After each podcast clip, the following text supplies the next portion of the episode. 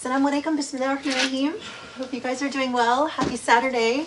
Um, again, my apologies to the interactive group because I had serious fasting brain and I forgot to let everyone know there that we were starting an hour late. So I'm so sorry. And um, thank you for being so patient with us. And we're just really excited that you're all here.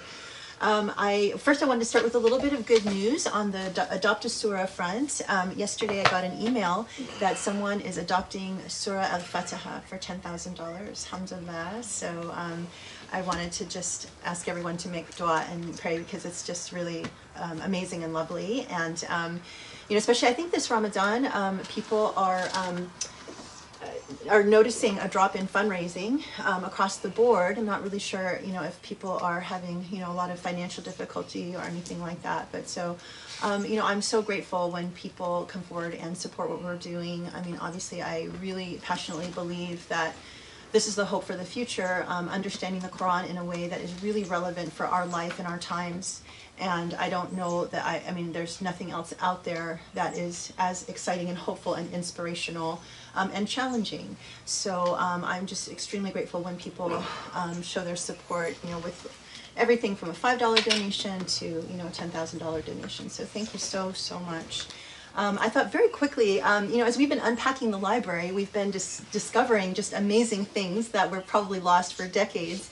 But um, this was not one of them. But I wanted to um, give a little bit of book history today, which I thought was kind of fun. This is like an orange little copy. It's called The Authoritative and the Authoritarian um, a little treatise and pamphlet which started out, this was published way back in the 90s, and it was a little case study of a fatwa of um, a basketball player named Abdul Rauf who refused to stand up for the national anthem. And it became a thing in Muslim um, circles because everyone and their brother was coming out and pulling hadith here and pulling hadith there, and you know people arguing why it was halal or haram for him to do that. And so at that time, um, the professor decided to write just a really short treatise on using that case study to demonstrate Sharia in action and that, you know, you can't just like pick and choose individual hadith here and there and use that as a basis for a legal ruling. And so he took that case and um, and demonstrated how you know actually it, it should work. And it was a fabulous little book. And what's interesting is this expression, authoritative and authoritarian, became sort of like a catchphrase. Like before this book came out, no one would refer to things as authoritative or authoritarian. But as soon as this book came out and it started to circulate, everyone then started using these terms like, okay, how do you know what's authoritative versus authoritarian, which is sort of interesting.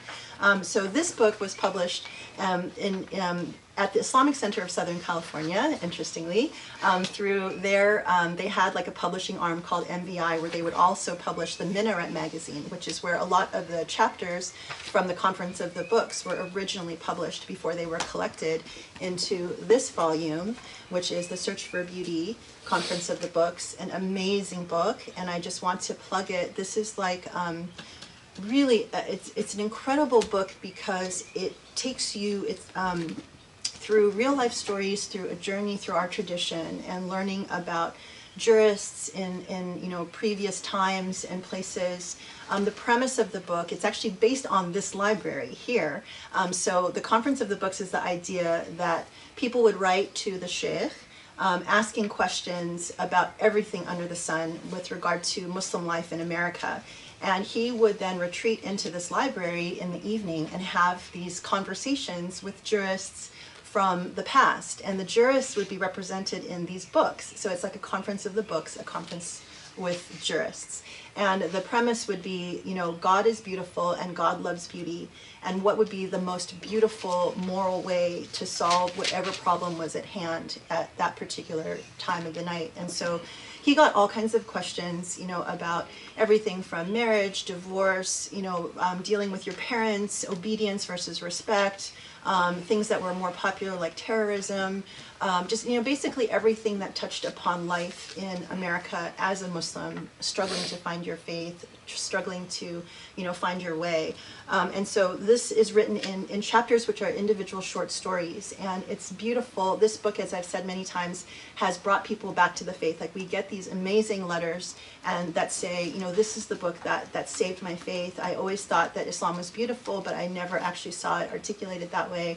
Um, and so it's a really lovely gift. So if you know you're thinking about sending um, gifts for Ramadan, um, I would highly recommend you know the gift of knowledge and and just and if you haven't read it yourself, please do. It's really easy because you could just like put it on your bedside, flip it open, and whatever chapter opens up, you can read it that night. It's just a few pages, and it just takes you to another place.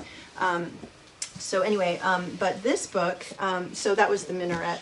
But interestingly, so this book became the seed for two other books. This book was sort of published uh, not in a very you know high quality way. Basically, you read it once and it falls apart. Um, but the ideas are timeless and amazing. Um, and this then actually became two books, um, or the seeds for two other books. One is And God Knows the Soldiers, um, the authoritative and authoritarian in Islamic discourses, and also Speaking in God's Name, Islamic Law, Authority, and Women. Um, and the, they both deal with the whole issue of authority and how you determine what is authentic in the Islamic tradition. And the professor puts out his methodology. This little book is a gem. Um, not many people know about it, and it was never really marketed, but it's made its way. It's like survived and is oftentimes um, assigned in univer- university classes. This book has this book in it, so it's got you know the complete text from this but it's also got additional chapters which were like afterthoughts and things that happened after this book came out because there was a lot of controversy that came out a lot of discussion about it. Um, and even in a, there's a little footnote in here that references hijab which made a huge stink. Um, and so he actually then develops a lot of these ideas and, and addresses what happened. Um, but this book is what i would call sort of sharia in action um, it's not like um, the Great Theft, which I don't have here, but the Great Theft is more of a like if you're learning Islam and trying to understand from like a, a textbook class, that's more appropriate for that. This book is sort of like a case study in action plus a little bit more. And um, it's not as difficult as some of his other writings, but I would highly, highly recommend it because I think it's just a really special, special book.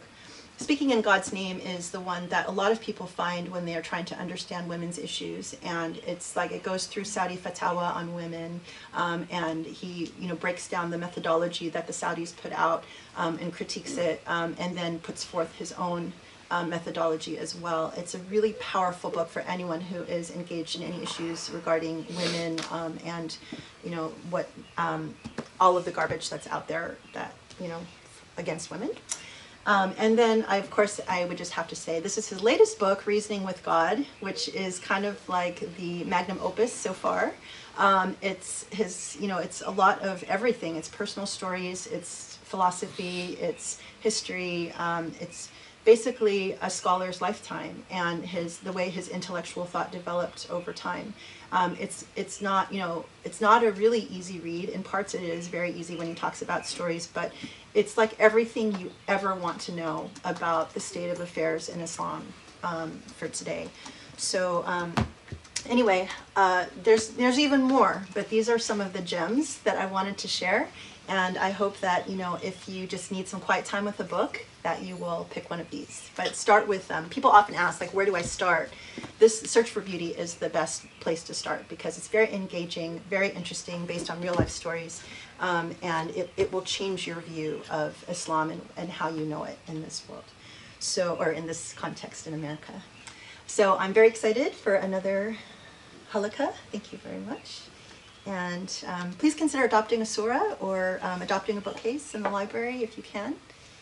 And inshallah, thank you. بسم الله الرحمن الرحيم الحمد لله رب العالمين والصلاة والسلام على محمد وعلى آله وأصحابه ومن تبعهم بإحسان إلى يوم الدين اللهم اشرح لي صدري ويسر لي أمري واحلل عقدة من لساني يفقهوا قولي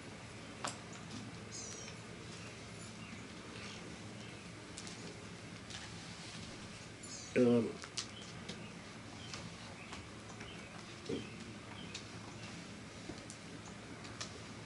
Rami, how, how do I you see these things on the side? Oh, just this? No, these coats. Yeah. Like how do I get them? Oh, okay. So you, you reduce that. What do you What do you want to do? Uh, actually, you sort of did it. Yeah, okay, you sort you see you did it.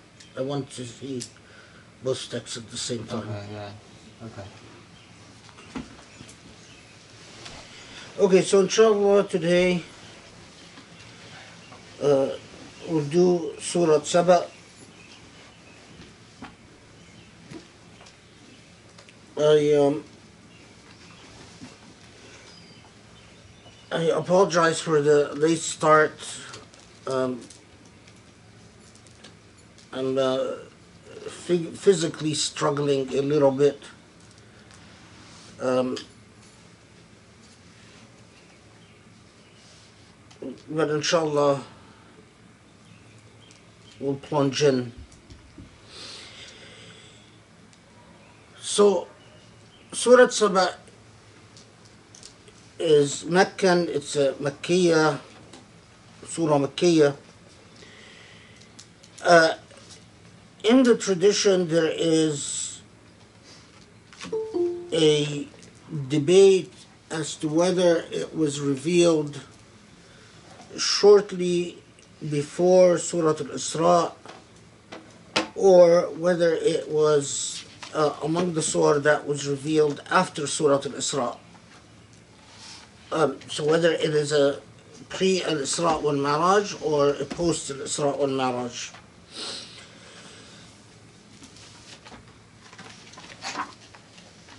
Um, without getting into all the the the back and forth and the um, uh, I think that it is far more likely that it was revealed after the Isra wal Mi'raj rather than before the Isra wal Mi'raj.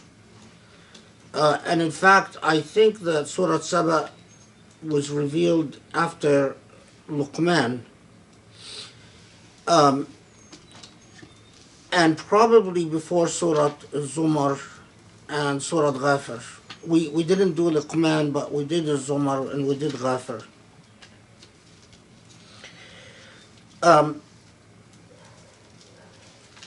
so if so, then it would belong to the late Meccan period uh, rather than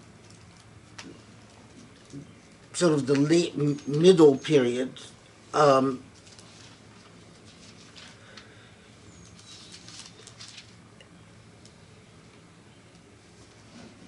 and the the the reason I think so has to do with chains of transmission. It doesn't have to do anything with the substance of the surah itself. Um, Allahu you know, uh, sometimes there's just no, there is no way for us to to conclusively pin down um, a time of revelation, especially when reports about occasions of, rev- of revelation, Asbab al-Nuzul, uh, surrounding a particular surah, uh, are not decisive. Okay, so it was said in my view that it is post Isra and it um, yet like all Meccan it sets an anchor for Muslims. The a, another building block in the Aqaid al-Islamiyya or the the fundamental beliefs um, structure of the Islamic faith. A lot of the Meccan are foundational. It is upon everything is built upon these foundations. And it is a methodological error to fail to read what comes later in light of what comes earlier. And it is among the surah that starts with Alhamdulillah. Um, which there are five surah in the Quran that start with that expression, Alhamdulillah. Uh, the uh, Al-Fatiha, although there's a debate as to whether Al-Fatiha starts with Bismillah ar-Rahman ar-Rahim or Alhamdulillah. Al-An'am, there's no debate as to Al-An'am, of course. Al-Kahf and Fatir and then Saba.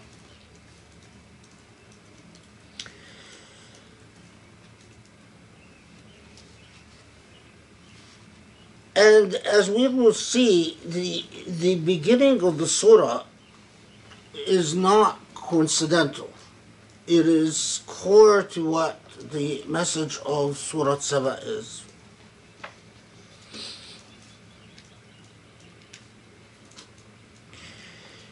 And Surah Saba,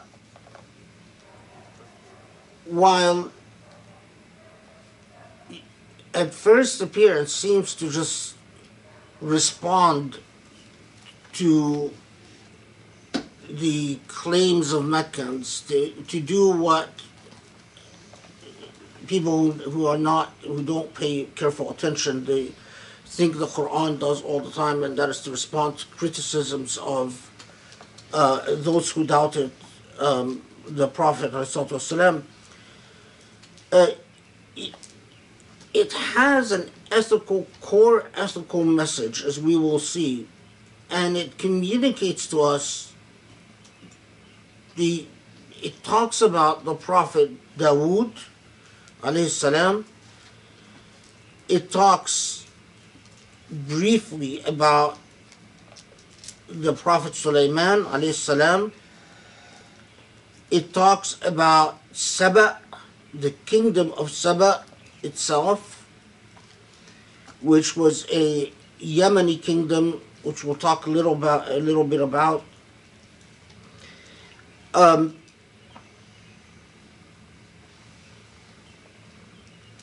and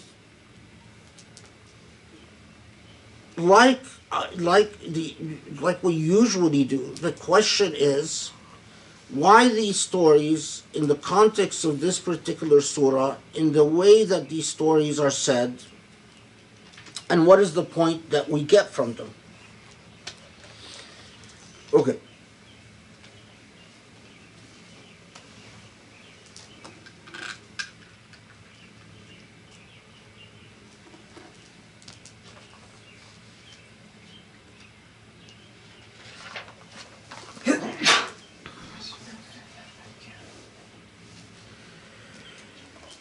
الحمد لله الذي له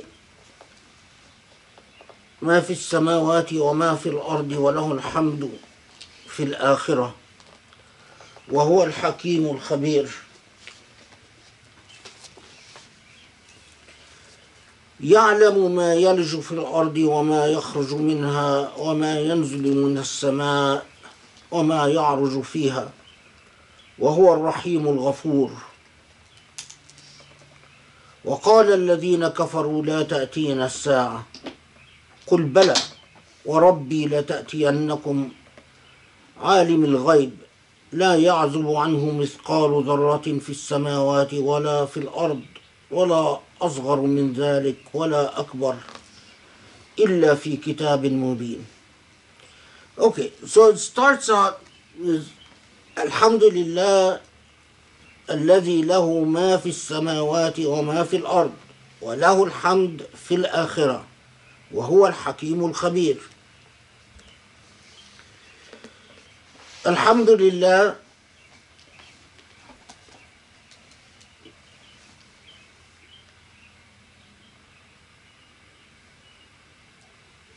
to God affirming that all of creation whether what is in the heavens or earth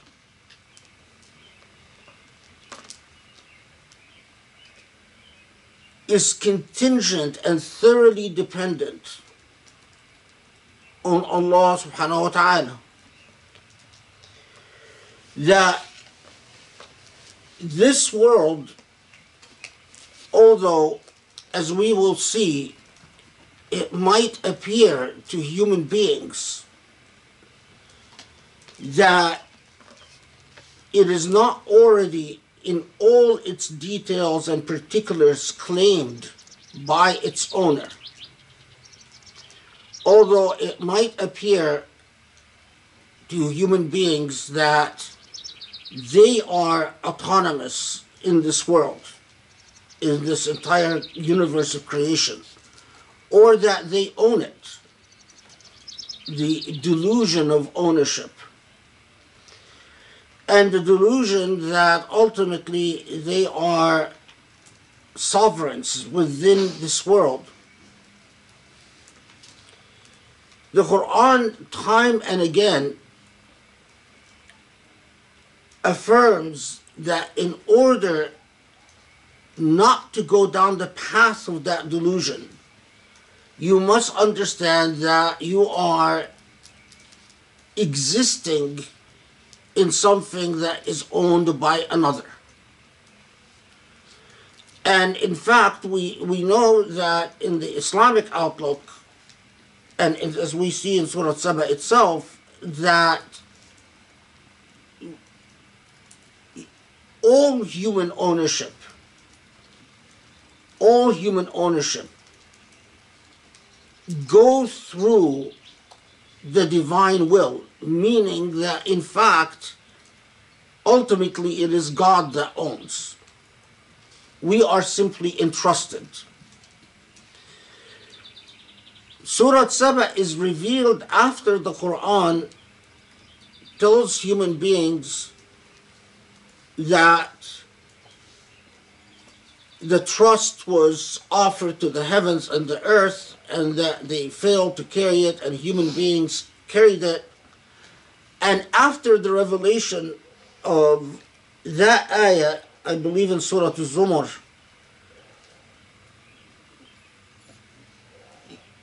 time time and again the quran emphasizes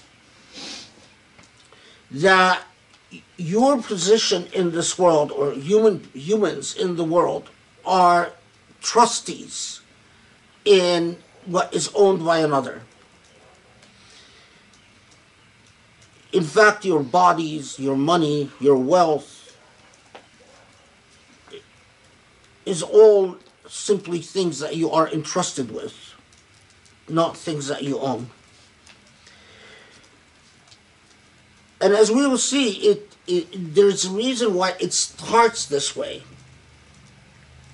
But then one of the things that you find commenta- Quranic commentators or Quranic commentaries talking about is that why does it st- say Alhamdulillah الذي له ما في السماوات والأرض Alhamdulillah Allah that owns the heavens earth and then repeats again وله الحمد وَلَا الْحَمْدُ فِي الْآخِرَةِ and again repeats and praise to God, praise to God specifically um, in the hereafter. And although you know different commentators have suggested different things, um, but I believe that the right answer is that critical and core to Surah Saba is that this creation is entirely frivolous if there were no ultimate consequences to human existence. That in fact, hikmah, which again Surah Saba will underscore, wisdom itself, the principles of justice require the akhirah, require the hereafter, mandate the hereafter. And so it is a the next stage of human understanding to be grateful for, in fact, the existence of the thing that they fear the most. And as we will see in Surah Saba, Surah Saba draws a picture of human beings and the extent to which they try to dilute the idea of consequences and the hereafter. That they try to um, water down the idea in a, in, a, in a variety of ways. And the reason they do that, it's not because they are confident of their fate if there is a hereafter. It is the human beings that are most prone to doubting the hereafter are those who, in the truth of their soul, they are most worried about the hereafter. There are many human beings that claim that they are not worried and that they're not concerned and that they have a great relationship with Allah or that they're fine or that they're in good standing. But you will also find that they are the ones that will often think to themselves, is really going there is there really going to be a hereafter? Are there really going to be consequences? Is it really going to happen? And it is this state of doubt is not because they are in fact confident about their fate if there is a hereafter but it is because within themselves, their, their subconscious wishes that there isn't a hereafter, that there are no consequences. And so, when the surah starts out with these double hamds, the second hamd specifically, and we will see how the, the, the surah itself develops. Specifically for the concept of the hereafter, i.e., for the concept of justice. It is the concept that human beings have the greatest difficulty with. Because strict justice, in which nothing escapes God, no, no privilege, no in aggression, no transgression, no nothing escapes God, is the boogeyman that makes human beings anxious and is the real cause for much of their stated doubt. This is why often you find those who are, in fact, um, the least worried about the, their fate in the hereafter are the ones that tend to doubt the least.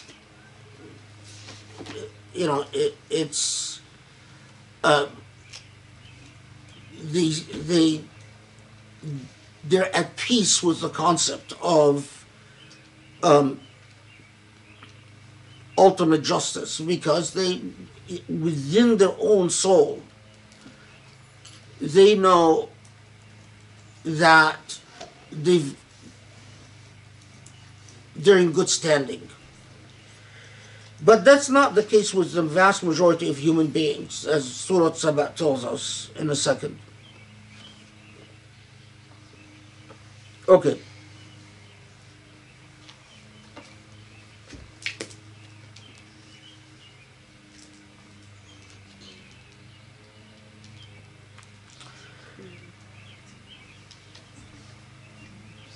وهو الحكيم الخبير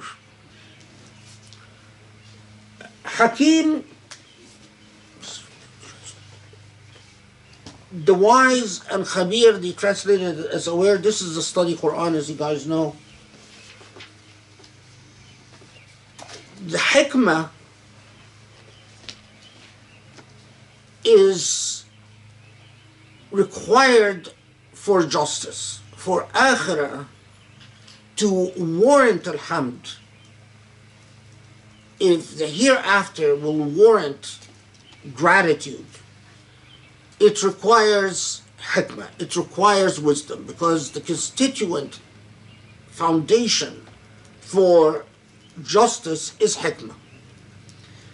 But hikmah is not possible without precise knowledge.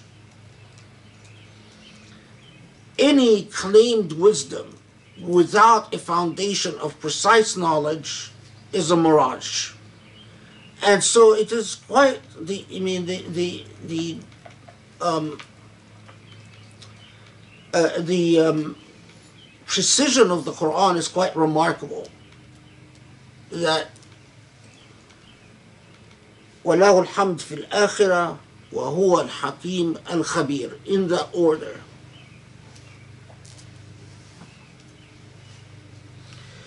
And then right away then Surah Saba gets closer to the topic, to the main point.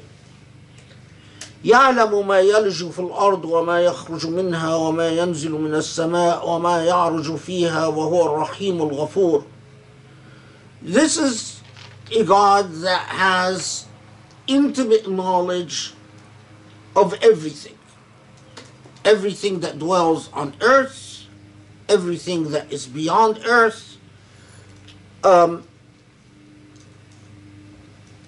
in Quranic commentaries, they will often point out to a, a, a sort of a, a grammatical issue, وَمَا يَعْرُجُ فِيهَا, that um, I mean, well, I, I don't usually stop at points of grammar because it's not, if, you know, when you're talking to non-Arabic speakers, it's not, it doesn't communicate well to them.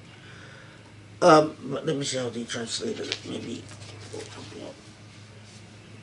He knows what enters the earth and that which issues therefrom, that which descends from the heaven and that which ascends here to. Yeah, uh, they just translated as ascends here to. Um,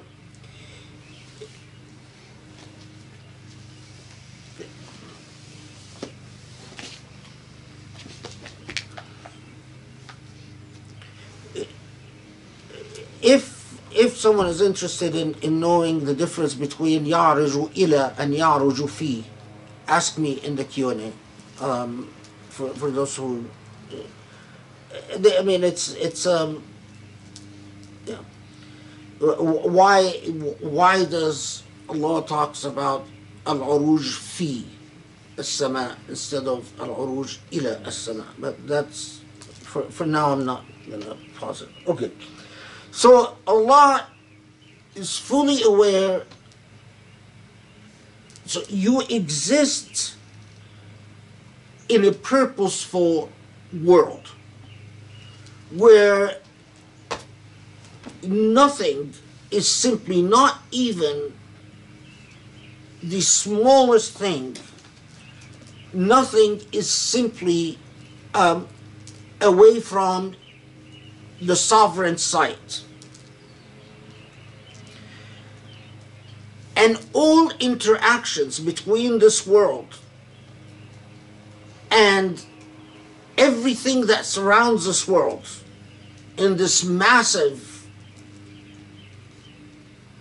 uh, in this massive um, what is the word I'm looking for that surrounds the earth The atmosphere. Universe the, the, the massive u- universe that surrounds this earth um, God is intimately aware of all and involved with all.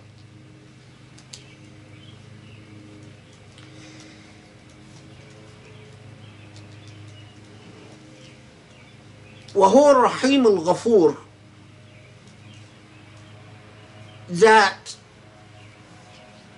as this actually is something that pointed out by a number of Quranic commentators that it takes a great deal of amount of compassion and mercy to sustain life on this earth the way it is sustained. Because it requires constant interventions by the divine to keep life on this earth protected the way it is protected. And this will harken back to something that we will hear about the people of Saba.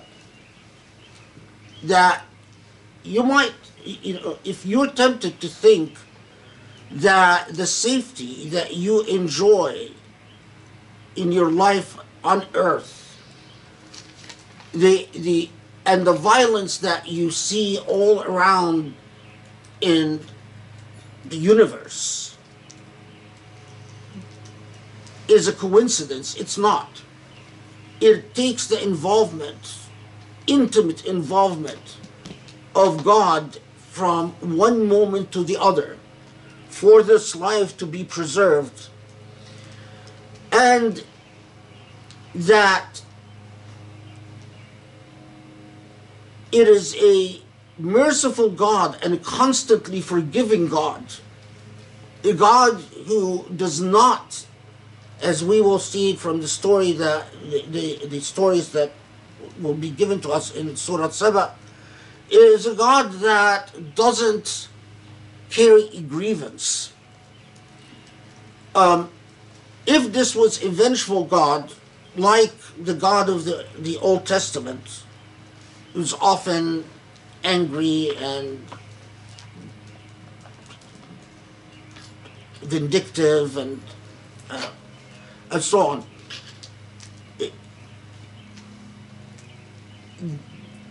The continuation of life would not materialize. Because, in fact, the rule that God constantly has from God's creation is ingratitude. And as we will see, certain delusions. Delusions that are fundamentally inconsistent with God's sovereignty and God's ownership of this universe.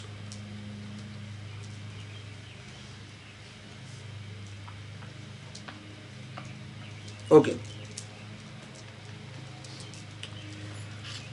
وقال الذين كفروا لا تأتينا الساعة. قل بلى وربي لتأتينكم عالم الغيب. عالم الغيب. لا يعزب عنه مثقال ذرة في السماوات ولا في الأرض ولا أصغر من ذلك ولا أكبر إلا في كتاب مبين. So right to the core issue, which we we we got a sense of at the beginning of the surah.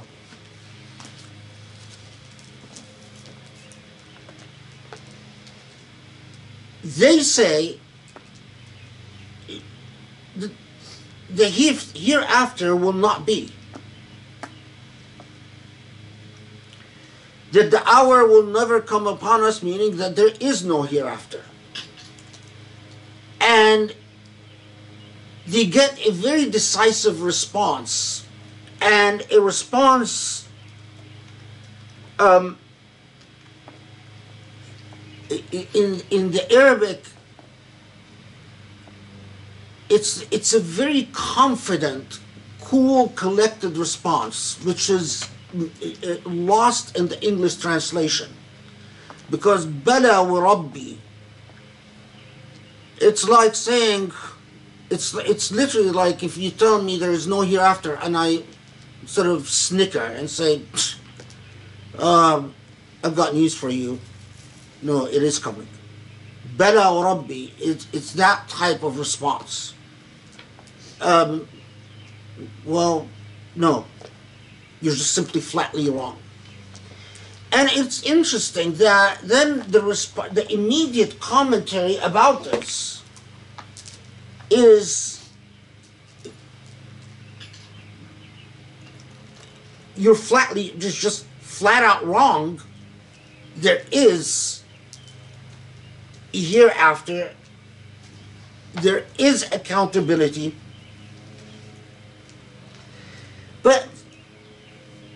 What's interesting is that then it does.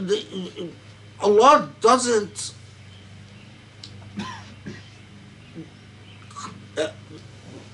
Allah comments on this by again affirming that there is nothing bigger or smaller than the smallest seen thing, a zarra. And the Arabs used to believe that the zarra is the smallest thing. So when the Quran said something smaller than a zarra, I mean, in our days, it doesn't surprise us that there's something smaller than a zarra. But in the Prophet's days, the, this caused the Arabs to sort of sneer at the Prophet and say, well, there's nothing smaller than a zarra. So how can God know something smaller than a zarra? Because there's nothing smaller than a zarra. Uh, Of course, we know now that there, i- there are things smaller than a zarra, but an interesting note. But that,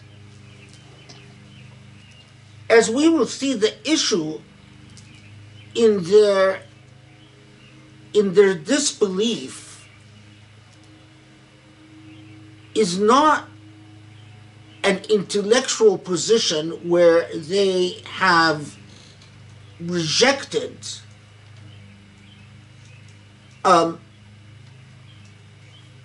rejected a creator and a manager of the universe but it will go back to a certain type of human delusion that we'll talk about.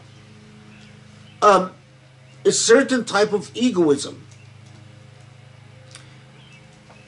which resists the idea that this world has an owner and that that owner gets to call the ethical norms for creation and that that owner gets to define what is right and what is wrong and that that owner has decreed the principle of justice which these people fundamentally are afraid of so do, do you follow the point? Is that instead of further elaborating upon that there is hereafter, Allah simply reaffirms the point that nothing in this world is happenstance. I know you're tempted to want to believe, for a variety of reasons, as we will see, that things just happen in this world. And it's all coincidence. And that all types of things go unaccounted for or unnoticed. But that's precisely your error. Um, I don't remember where I read this, this but Jafar Sadiq one of his comments about Surah Saba, um, تجلى الحق تعالى في كلامه ولكن لا تشعرون that Allah has already manifested in the revelation. But it's just that you feel you fail to see that. That in fact for those who say well we, we, we don't see allah or we don't experience allah or we don't touch allah well allah has actually fully manifested in the revealed word it's just that you are not seeing that because of your own weaknesses and your own problems.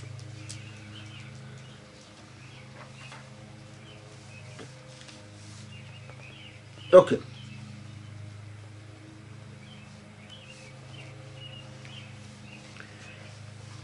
So nothing escapes God's knowledge and nothing is happenstance إلا في كتاب مبين كتاب مبين normally it's translated um, in a book or something to that effect. Um, sorry, Yeah, instead of Quran, but it isn't a clear book. Illa fi kitab al-mubin is not necessarily a, a book. Illa fi kitab al-mubin means could figuratively, metaphorically, mean according to a clear set of rules that everything is according to laws that the sovereign has put into place in existence. Okay. والذين سعوا في آياتنا معاجزين أولئك لهم عذاب من رجس أليم ويرى الذين أوتوا العلم الذي أنزل إليك من ربك هو الحق ويهدي إلى صراط العزيز الحميد وقال الذين كفروا هل, هل دلكم على رجل ينبئكم إذا مزقتم كل ممزق أنكم لفي خلق جديد So this is now we are at um, okay, but first let's go back to four and five.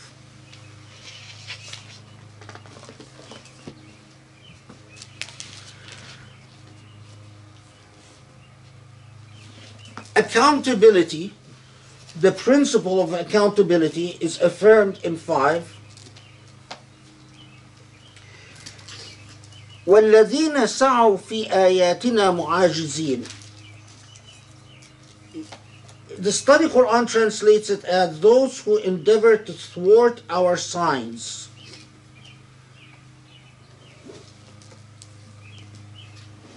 في آياتنا معاجزين those who how do I put it? Um, a muajiz is someone who is an obstructionist. So, how are you an obstructionist to God's signs? There is something in you that is threatened and as we'll see, it's threatened because of certain delusions. But it's threatened by the sovereignty of the sovereign. And it is threatened by the very idea that you are simply a trustee, not an owner and it is threatened by the very idea of a purposeful existence and ultimate accountability and the principle of justice.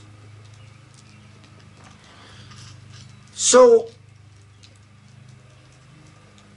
your reaction to this is not simply that you don't believe, but you actively want to deny that reality. And how do you actively deny that reality? Well, one is the example that the Surah Saba gives us is where you go around calling the Prophet a liar or, or insane or possessed. But there could be many other forms to a mu'ajiz. Could be where you mock anyone that you see or you have you exude an attitude of arrogance and superiority towards believers. Or you are addicted to skepticism for the sake of skepticism, which we encountered earlier, where every time you experience a point of repose or tranquility, your worst self, your dark self, immediately pulls you away from that state of repose of tranquility into a state of skepticism and doubt. In Mu'ajiz, you could have trope questions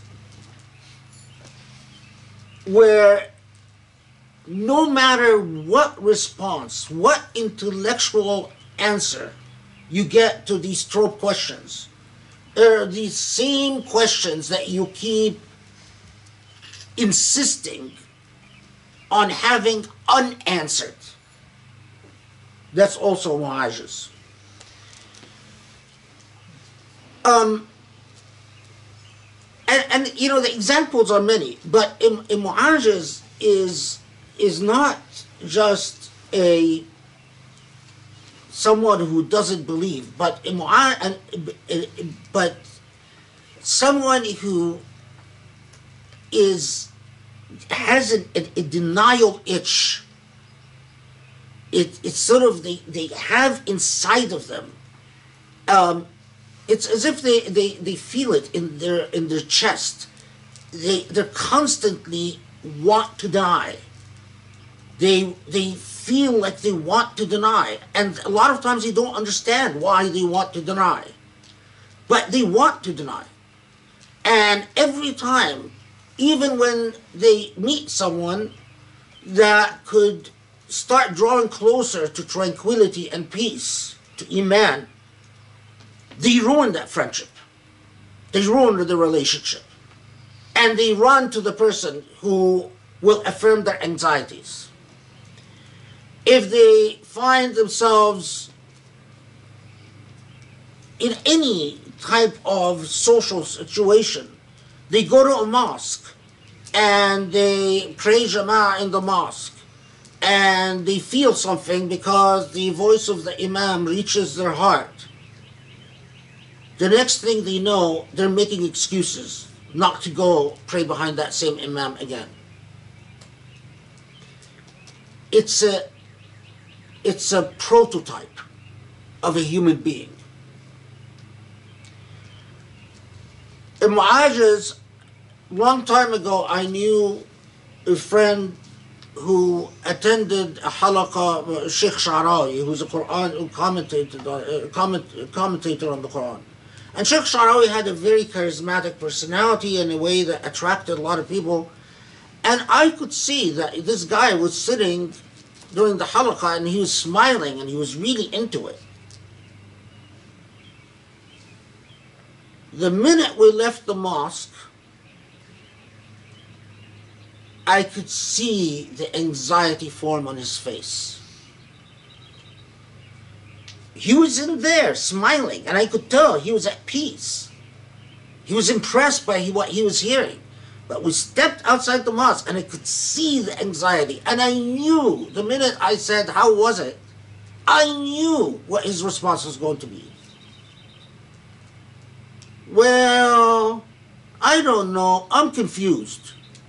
Predicted. Absolutely. The addiction because the illness in the heart is a serious illness. And he's not possessed, he can help himself, but it, that denial comes from a weakness that he doesn't want to confront.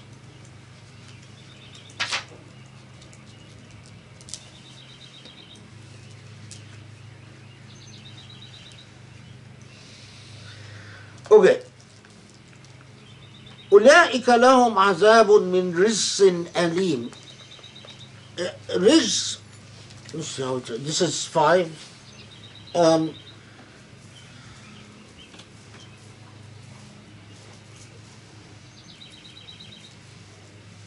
No, they just they just said painful punishment of torment. M- Min rijs, alim is painful. Rijs is something that is heavy, so it's a heavy, heavy punishment, heavy, painful punishment, and it is is when you in, in this context is when you deserve something you've earned your state of uncleanliness. You're, you've earned the impurity of your condition. So in Sufi-esque tafsirs, Azabun min Rishsan Alim, in Sufi-esque tafsirs, they, they, they often say that for this person, the worst punishment is that they get to see the true ugliness of their soul without filters in the hereafter. And when when they see the amount of arrogance, the amount of ingratitude, the amount which they are committed to a egocentric existence. Um, it, it, it's uh, it's horrifying. It's like being dirty without any hope of being ever being clean.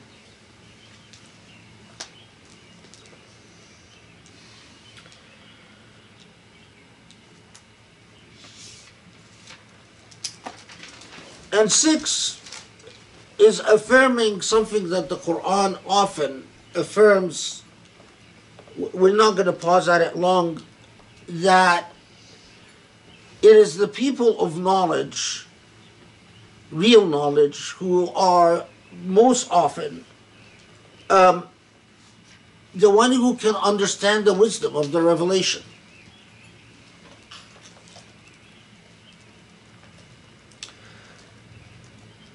And then in, we start in 7 getting an example of those who are mu'ajizin, those who are obstructionists. And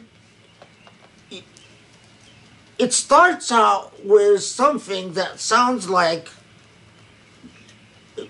mockery because they are saying Shall we tell you about a man who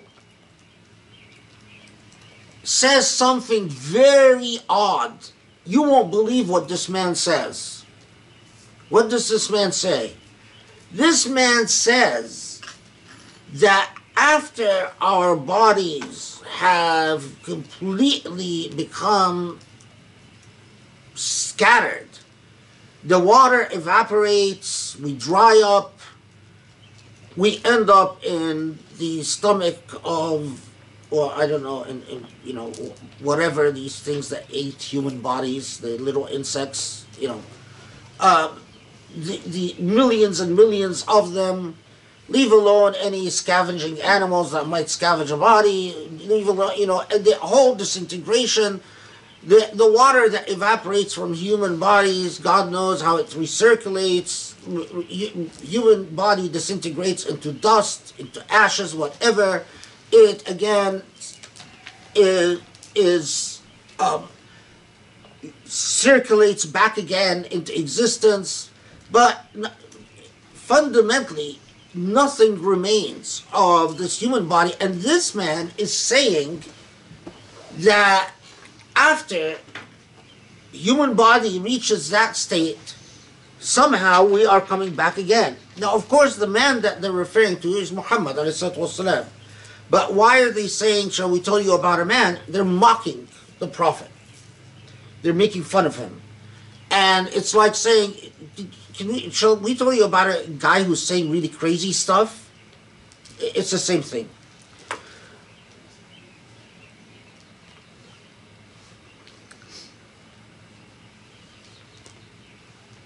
Indeed, this, this man is either a liar or who's, he is outright possessed by jinn. And that's why he's saying these crazy things.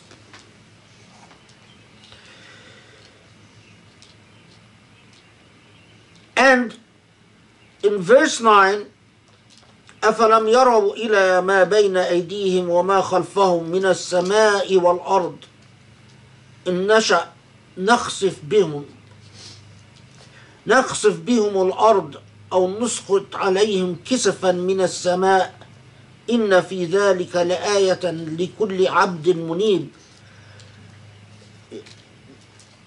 Verse 9 on the one hand is the threat that if Allah would have wanted, there would be no Rahim and there would be no Ghafur and life wouldn't continue to exist. If Allah would have wanted, you wouldn't exist. And that's an obvious point. Don't they see that as they mock this man, that in fact we could bring very easily an end to their entire existence? But the the one the, the, the point that deserves a, a bit of a pause is the fascinating Quranic expression أفلو يروا أفلم يروا إلى ما بين أيديهم وما خلفهم من السماء والأرض Don't they see what is that which is before them and what that is uh, what, which is before them and that which behind them. No. Um, what is between their hands before them and behind them in the heavens and earth.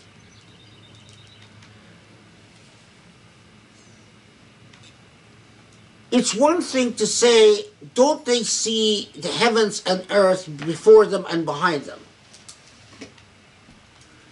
But when you say what is between their hands, before them and behind them, in the heavens and earth, it only begs the question of well, what is be- between their hands, before them and behind them, in the heavens and earth? it's like saying, don't they look to the reality that is right there at their fingertips in the heavens and earth, all surrounding them? And of course, the literalists, you know, they, they, they didn't pause at this very long. The people who paused at this were the Sufi-esque. Um, and the more Sufi the tafsir, the, the longer the pause. I think it's very fair to say that. That because it begs the question about uh, what is the nature of reality that is right there between at your fingertips and between your hands. Um, if if I make a fist in space, am I actually holding emptiness? Or am I holding something? One of the most interesting comments I've read about this, because it was written centuries ago, um, and I, I couldn't find if if uh, if you guys figure out wh- uh, where I read this, let me know. Um, commentator said, you know, if you have two cylindrical, spheres, um, spheres that go around, and as long as you can pass something between them, it means there's no, the, the, it's not empty space. So as long as you can pass anything, regardless of how, uh, even you know, even if it's extremely thin. So there, uses this to say that in fact every time you are not holding a void, you're actually holding. Of course, this is before we know that there are atoms and you know stuff like that. But it's saying that you are there's always substance. It's just that we don't see it. We sometimes can experience its effect. We can do experiments to realize its existence, to demonstrate its existence, but we don't know its true nature. And it's, again, this is centuries before we are aware of atoms and all of that. And he's saying, how could it be that creation can be so full of things, even when to the eyes it appears like empty space, but in fact it's never empty space, if there isn't a creator? I mean, again, written, something written like 600 years ago. In my in my notes, I wrote this was written 600 years ago, but I didn't write who I was reading. Go figure. Um, to my great frustration. Uh, it's fascinating. Now, in Sufi-esque tafsirs, they, they, they say this, that in fact, the, the only thing between your hands, right before you and behind you, in the heavens and in the earth, that as you go through the steps of irtiqa, you eventually realize that the only thing that is truly between your hands is Allah subhanahu wa ta'ala.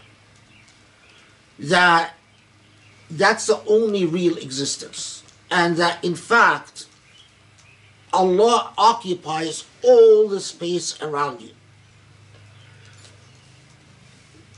Wherever there is, Allah is not, eh, wherever Allah is absent in space,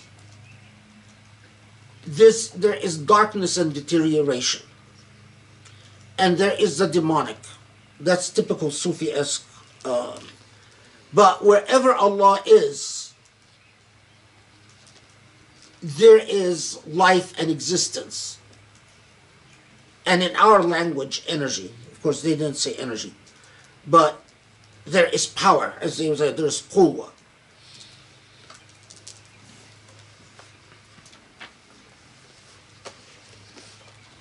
Okay. Then, after 9, the surah starts taking us to the main central point because it starts telling us about Dawood and it will tell us about Sulaiman and then it will tell us about Saba. And with Dawood, what it chooses to tell us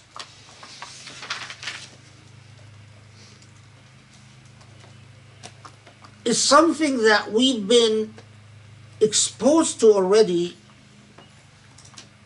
that Dawood was given that nature supplicated with Dawood, and we already saw that in um, in a previous tafsir.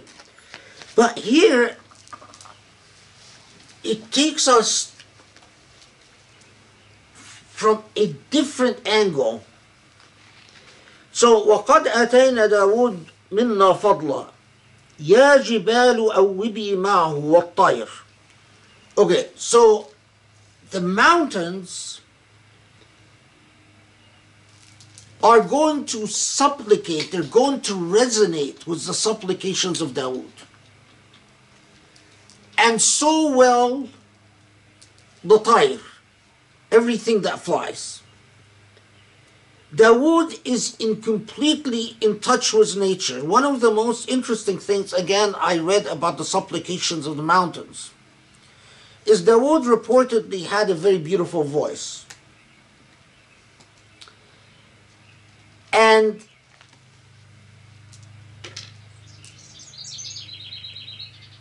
it said that the mountains, when Dawood would sing, Allah gave him a voice where the mountains was would echo with this with the singing. But while normal human voice, the echo is incomplete or quickly fades away. The echoing of the mountains with Dawood's supplications or Dawood's voice was supernal. Um, it's interesting that in some mountainous areas, the echo that you hear is actually not weak at all.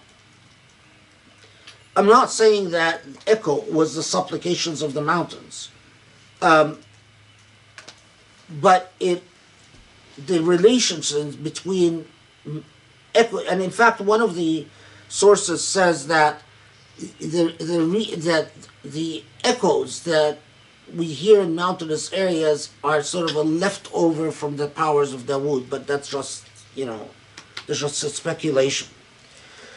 But Dawood's voice and supplications are thoroughly in touch with nature, and nature responds to these supplications in perfect harmony. Now, this is a very different image of Dawood in the Quran.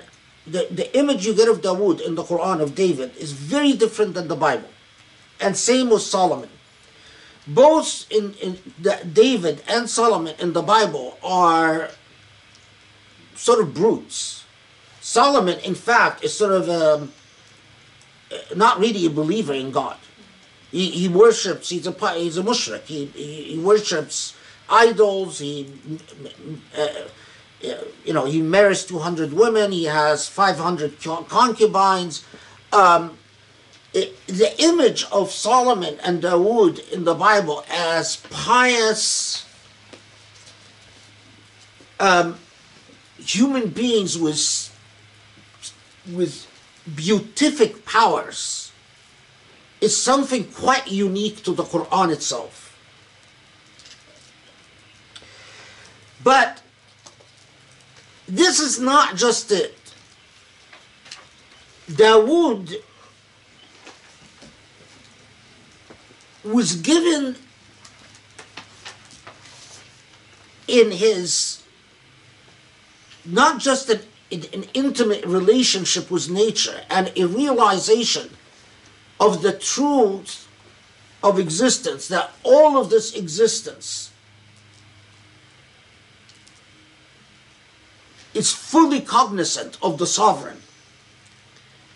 It's like, um, you know, again, to, to just bring it closer to one's mind, uh, when, when you read, so, you know, Eastern wisdom, and they, they tell you that, you know, it, all the Eastern religions become fully aware that everything is living, from the soil to the trees to the grass to the leaves to the, and that everything has an energy. And every, I mean, it's the same basic idea.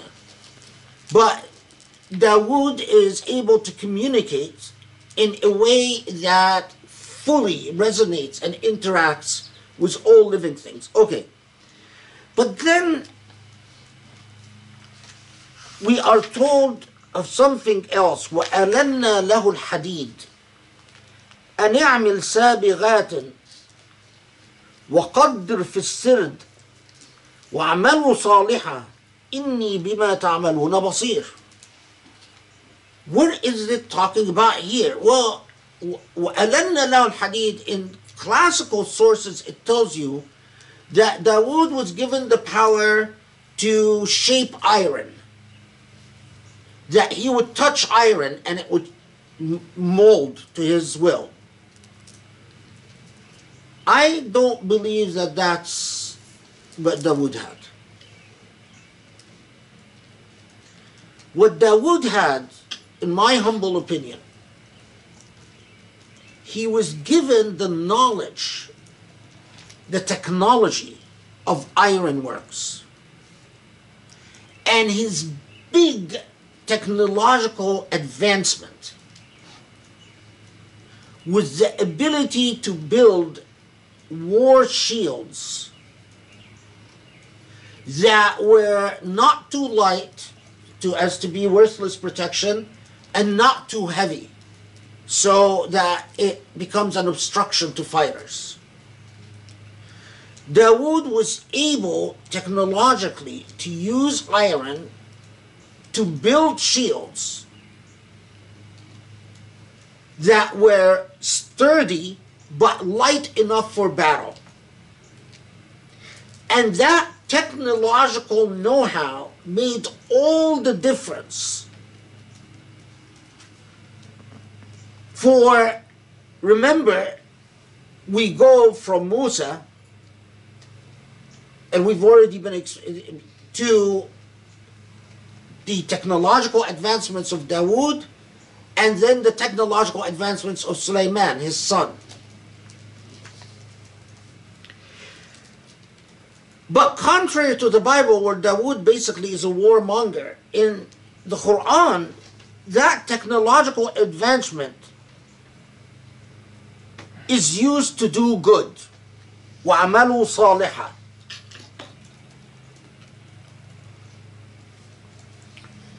Okay. So there's a leap in the technological advancement. And subhanAllah, centuries later, we are going to divide periods in human history. You guys still remember the Stone Age, the Bronze Age, the Iron Age? It's very interesting that what it underscores is ironwork as a major advancement.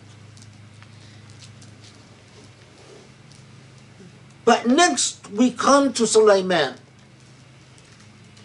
And Sulaiman's description is fascinating.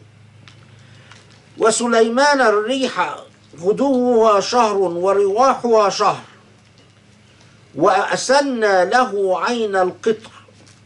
ومن الجن من يعمل بين يديه بإذن ربه.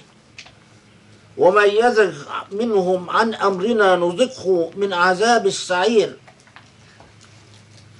يعملون له ما يشاء من محاريب وتماثيل وجفان كالجواب وقدور راسيات اعملوا آل داود شكرا وقليل من عباد الشكور Okay.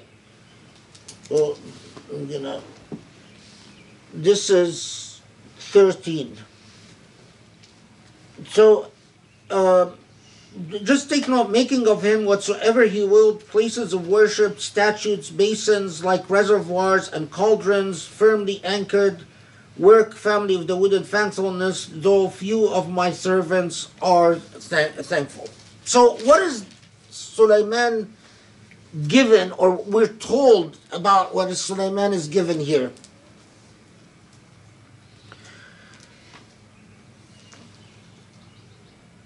This very fascinating reference or allusion to Sulaiman using wind to travel.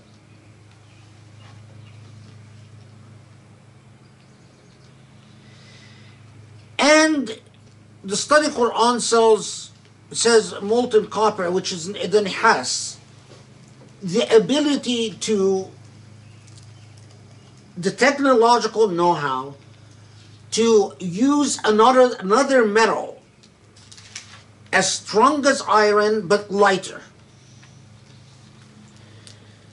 But in the case of Sulaiman, we also know the special relationship with jinn. And that jinn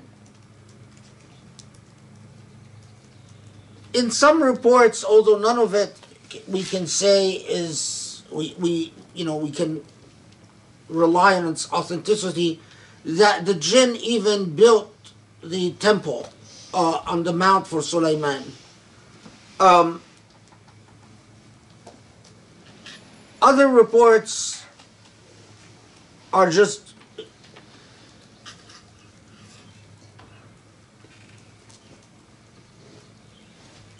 we know from our earlier tafsir that Sulaiman is also has the technological know-how to use glass in buildings. We saw that with Queen of Sheba already, if you remember. So it is another leap in human ability the only thing I, I want to say about this jinn issue with uh, Sulaiman is it's quite I don't know if you guys ever um, watched that series Ancient Aliens on the History Channel. Um,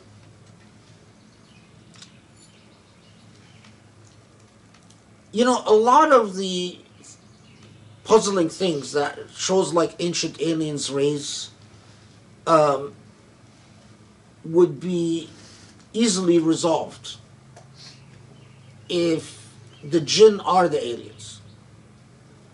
Um, and their involvement in human life until Sulaiman alayhi salam, I think is actually a, a, an absolute reality. Um, in a, a lot of different ways.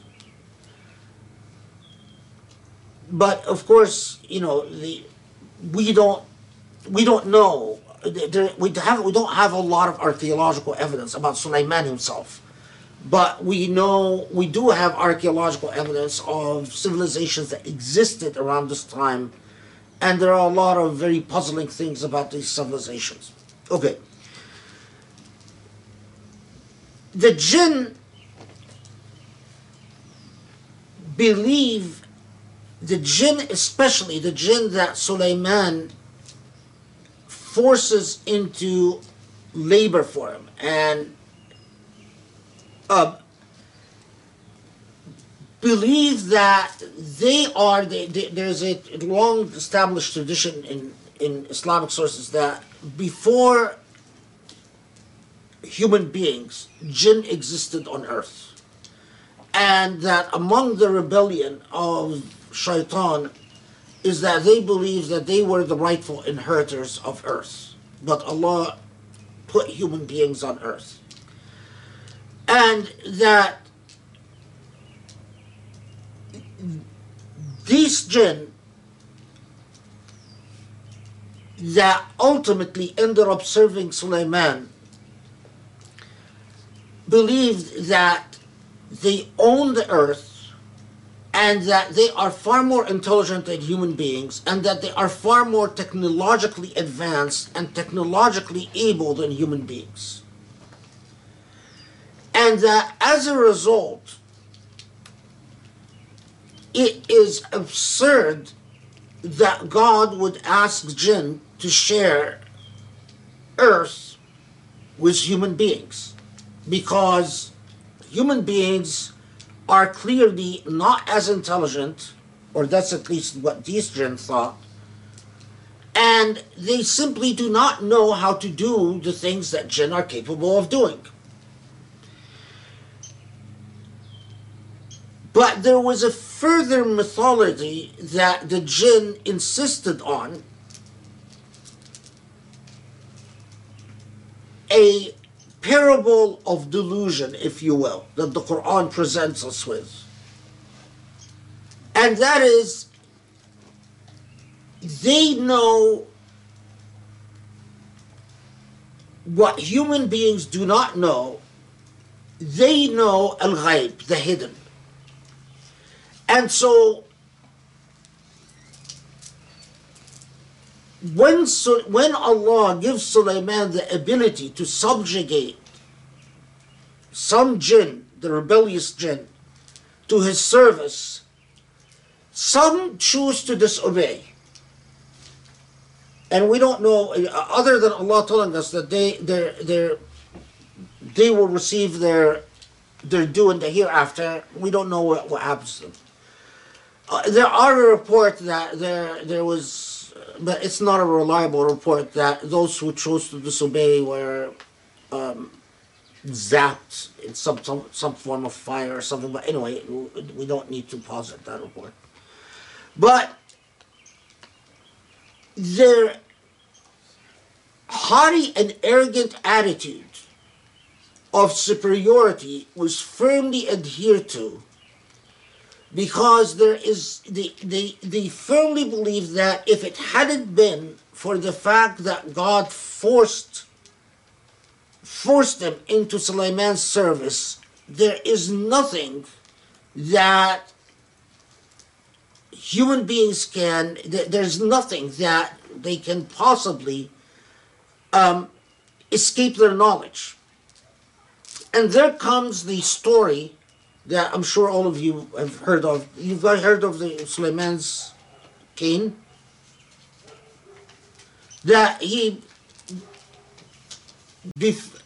he realizes that death is near and he sits in a position on his throne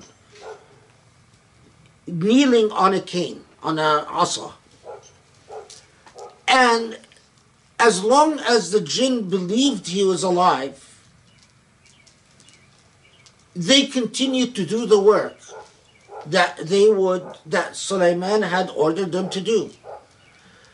But as his cane was eaten away by um, um, what is that thing that eats woods? Termites. T- termites. Termites.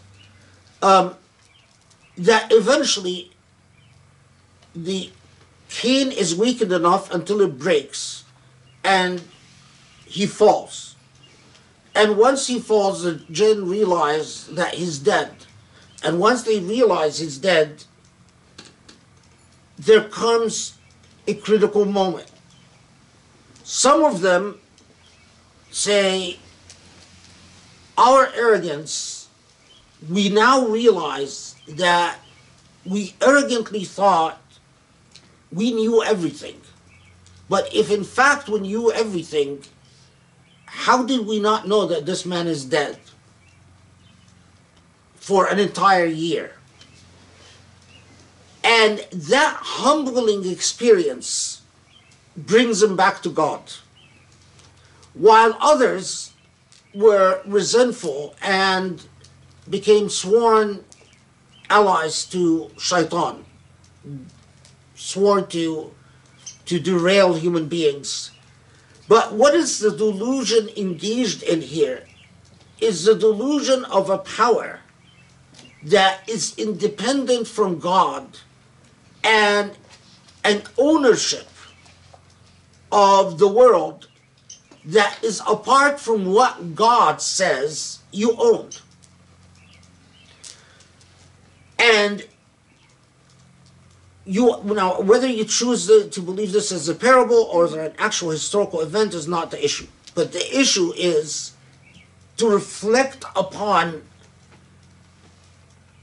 if you are in the place of this jinn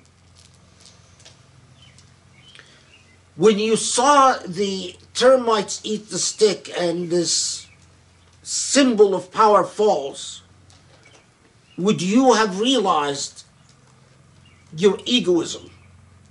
And in fact, all claims are of ownership are devoid unless God says so. So that's one.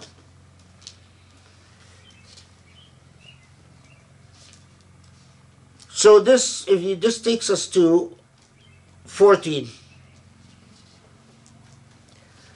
Then immediately it moves on to the second narrative. And the narrative of Saba is more, you, you know, the, the, their, their, uh, which one is more philosophically challenging is depends on, on, on how deep of a thinker you are. But the one about Saba is closer to human experience. And so it might communicate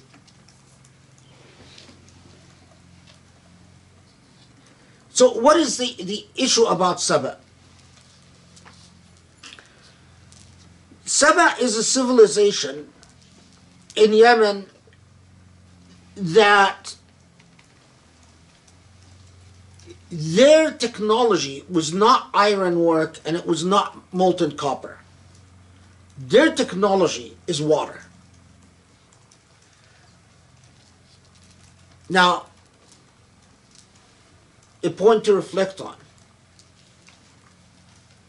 We are accustomed to think that there's a technology if if Suleiman is given knowledge of ironwork that that's different than if Sheba is given knowledge of waterwork. But what if it's not? What if all technological advancement is in fact an inspiration from Allah? Every how many scientific discoveries have taken place by so-called coincidence or accident? The vast majority, right? The big leaps. And in fact, as we will see, the Quran tells us more directly that all ilm progresses because Allah wills it to progress. And there is no happenstance, there is no coincidence.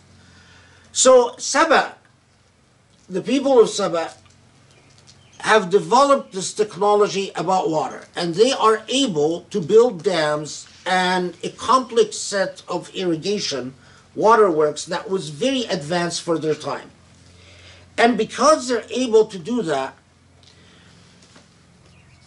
although they they their civilization starts out something like 500 years before Christ, it continues for about a thousand years, and by some estimates, clearly over a thousand years.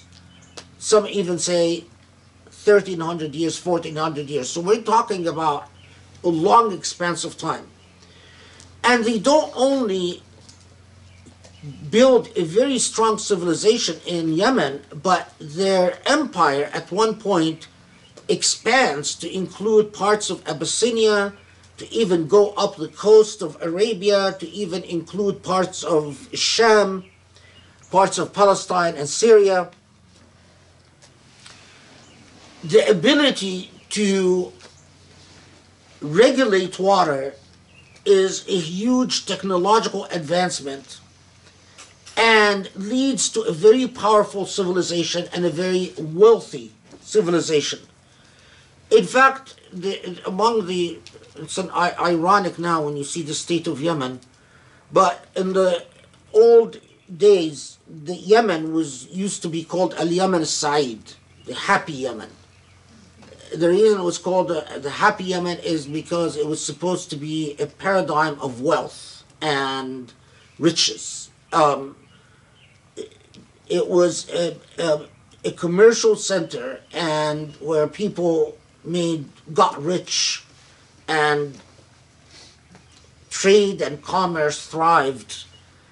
Um, and in fact they i mean they, they had developed the, the writing system and the record keeping system was had was more advanced than than civilizations of the area at their time um, so even their mathematics and their accounting and and we we we we've learned more about their judicial system, their legal systems, uh, all of this about 500 years or so before uh, the Prophet ﷺ.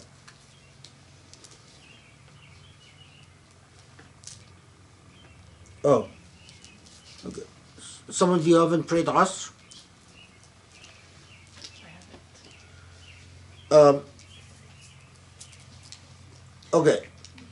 So before we take the break, just picture a very wealthy and rich Yemen that lives very happy with all the money. And before you break, key to that wealth is that their commercial um, lines, their trade lines, are safe and secure. They managed to develop a system that protected their trade lines, their commercial lines from highway robbers. So it's actually a good policing system. Uh, highway robbers and pirates are always the bane of, of trade. Um, and it involved little risk of loss because there were enough um, resting stops along the commercial trade lines so that you are traveling a short distance and stopping for rest and provisions and you are changing your animals you're changing your guards um, you're renting new camels, new horses, whatever. So ultimately, the percentage of of your commodities that you end up losing in transit is a very small percentage, and that means a lot of wealth in concrete terms. Okay, let's take a five minute break and pray Asr. Okay.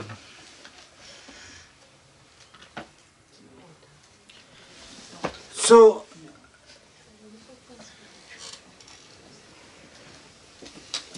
the the critical thing was the story of Saba is in the Quranic reference in verse 20 when they say Lord increase the distance of our journeys and th- this is a good example of where you you need a good amount of research to find the context of um, the context to understand the, what the Quranic reference is because the the people receiving the revelation they had a context and it referred to something that they understood that is not as accessible to us. So what is the, the, the critical issue? Is as we said is that they they had a dam they had a good irrigation system and they had travel routes um, that were secure and that lent themselves to the lucrative trade which they enjoy, enjoyed the main change came when there was a desire to make that trade less egalitarian, less accessible, and more subject or more um, um, amenable to monopoly by the powerful families in or the the the the, the, the main centers of power in Saba. And so started a, a, a interesting process by which one they there was um, ambition to extend the trade routes um, aggressively. So that that was one. Second, to extinguish the various settlements along the established trade routes that made it possible for um, less wealthy, less powerful families to compete in the economic system that they had. So basically, trading would become expensive and you would need far more capital or greater capital to be able to trade because the the the rest houses or the rest stops that used to exist along the way, one by one, were extinguished. And the way they extinguished them, I mean, you get a lot of different reports. Some even said that they, they, they, they, the uh, hi- some of the wealthy family families hired private armies and terrorized the settlements along the route along the route of trade to get them to leave. Uh, there are reports of massacres that took place.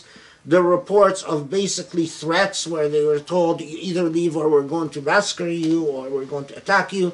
But the point is that the richer families or the more wealthy families wanted to monopolize the trade and make the trade um, that you would need more capital to be able to compete.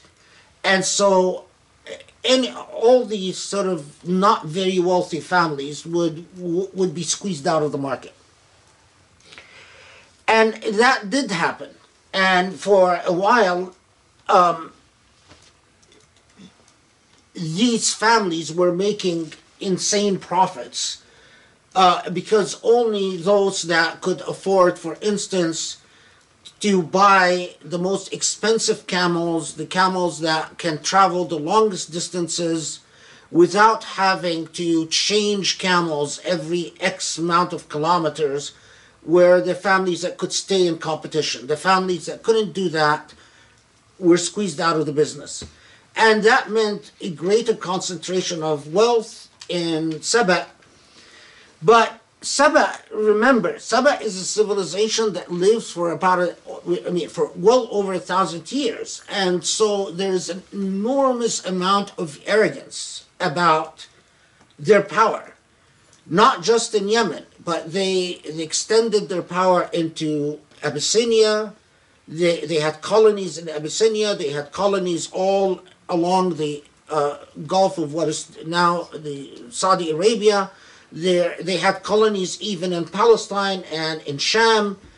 And the idea that anything that could, uh, you know, if if if people were being forced into poverty, too bad.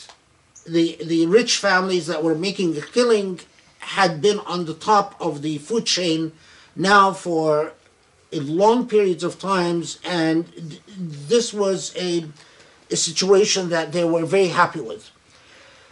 And the couple of interesting things is that the Quran comments on this by saying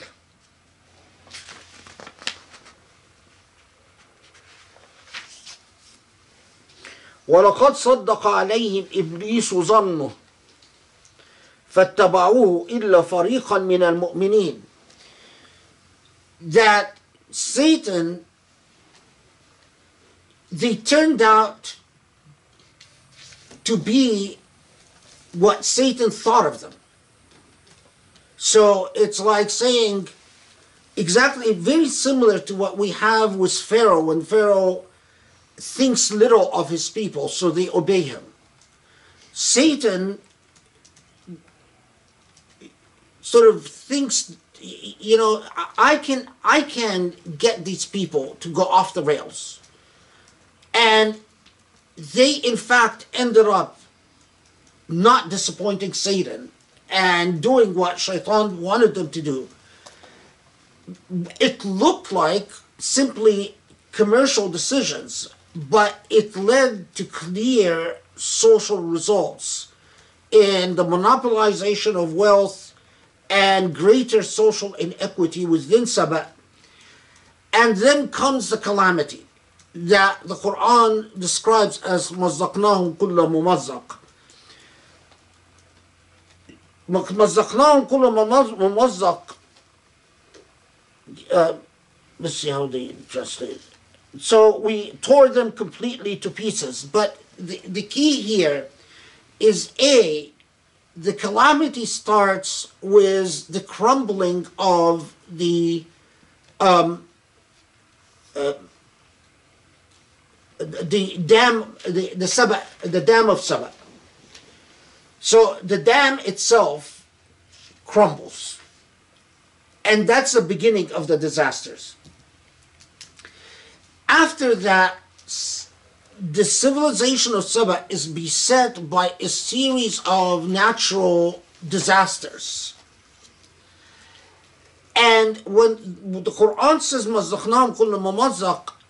they were torn to pieces, but that process of being torn to pieces took about 200 years. The deterioration of Saba from the height of civilization into the mess that they became wasn't an immediate process. And there is a very interesting footnote to the story of Saba. Um,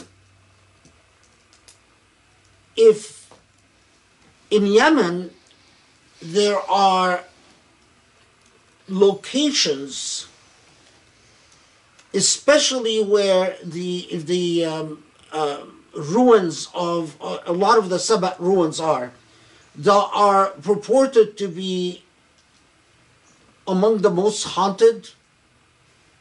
The the I mean, if you want a jinn experience, Yemen is a very good place to have a jinn experience, especially in these areas. I'll come back. To, I'll circle back to this because there's a there's a point to it. Okay. So the delusion of Saba is the height of power, and that they are free to enjoy or to manipulate the wealth that they had as they saw fit. God is, we know from the history of Saba that he, they, they, they've worshipped different things at different times. They've sometimes were idol worshippers, sometimes they worship the sun, sometimes they worship the moon. Uh, eventually, we have the story of the Queen of Sheba, then Sulaiman. Monotheism seems to be introduced into Saba, and then they move from monotheism to, especially during the period of the, their deterioration, into a whole uh, hodgepodge of religious beliefs uh, that are all, all, all over the place. And they start breaking apart, and civil wars start breaking out as the resources and especially, especially water becomes more scarce, plants fail, and as the Quran says, the uh, and and the, the Quranic expression is is rather fascinating. That uh, uh, God says that their gardens, their once very um, bountiful gardens that existed on both left and right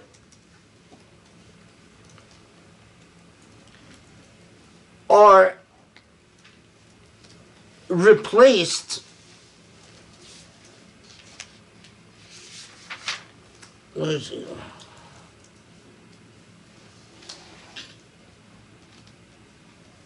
Uh, yeah. If you look at 16,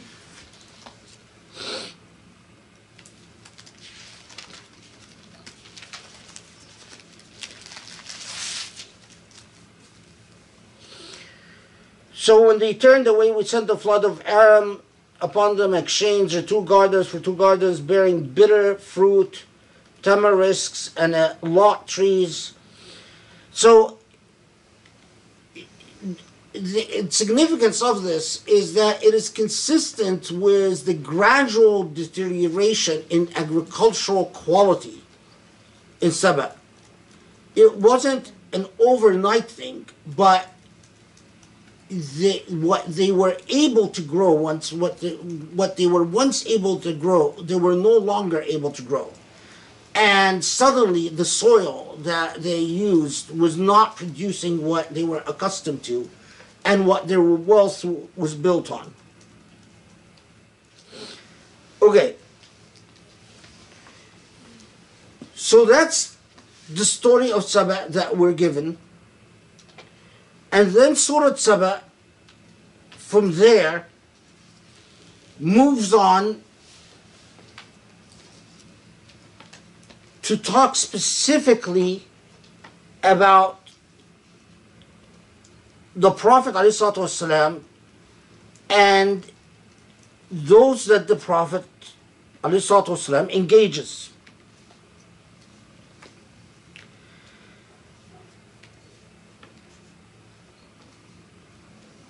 And there are two central points. If you look at 23, what it underscores ولا تنفع الشفاعة عنده إلا لمن أذن له حتى إذا فزع عن قلوبهم قال ماذا قال ربكم قالوا الحق وهو العلي العظيم This is 23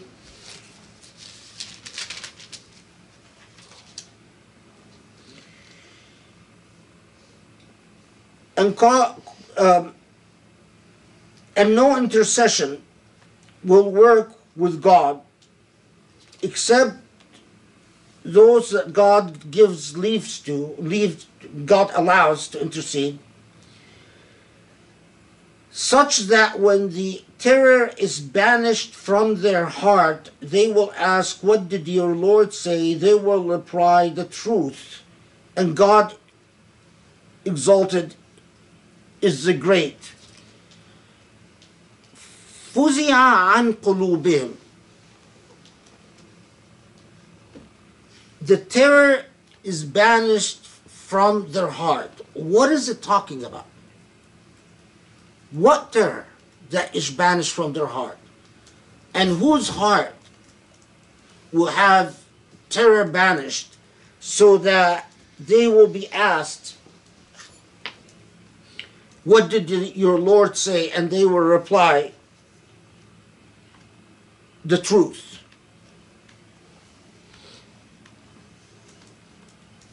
Then that tell them that you have your deeds and we have our deeds. We're not responsible for your deeds. You're not responsible for our deeds. And Muhammad, we've sent you to all humanity. Until we get to 32, where, or uh, 31, sorry, where those who are at the end موقوفون عند ربهم يرجع بعضهم إلى بعض القول يقول الذين استضعفوا للذين استكبروا لولا أنتم لكنا مؤمنين So in 31, it takes us to an image of a confrontation between those who were subjugated or those who those who were powerful and those who were subjugated and they blame each other for their situation and their condition in the hereafter. The weaker party will tell the stronger party well if it hadn't been for you we would not have been led astray. While the weaker party replies to the strong to well the stronger party replies to the weaker party and says this is nonsense. You in fact you were mujrimeen you were criminals. Okay so hold on to these two points terror banished from the heart and this argument between the so-called stronger party and weaker party blaming each other. So we can resolve that tension after Maghrib, inshallah. Before we, we pick up where we left off, uh, if, if we go back to the story of Saba, um, when they, they say, ربنا باعد بين أسفارنا, some in in some sources they even say um, that that just so going back to this whole like what that phrase meant uh, longer uh, uh, God extend our travel or that so some sources say that أرادوا أن يتطاولوا على الفقراء بالركوب على الرواحل that uh, just gives you a sense that the the ri- rich people or the the wealthier in society um, wanted to make trade less accessible and more difficult. Um, although that particular re- report that that travel um, that it used to be that the trade could be conducted on foot, but that the rich classes wanted to extend the routes of trade so that you wouldn't be able to trade without animals um, is not among the uh, is not very reliable. But because i found many reports that basically it was a, it's not the issue was not the use of animals but what type of animals the class of animals. That the longer trader routes required far more expensive animals that the rich the poorer classes were, could not afford and note that in verse uh, 16 when it says فأعرضوا فأرسلنا عليهم سيل العرم this is before it says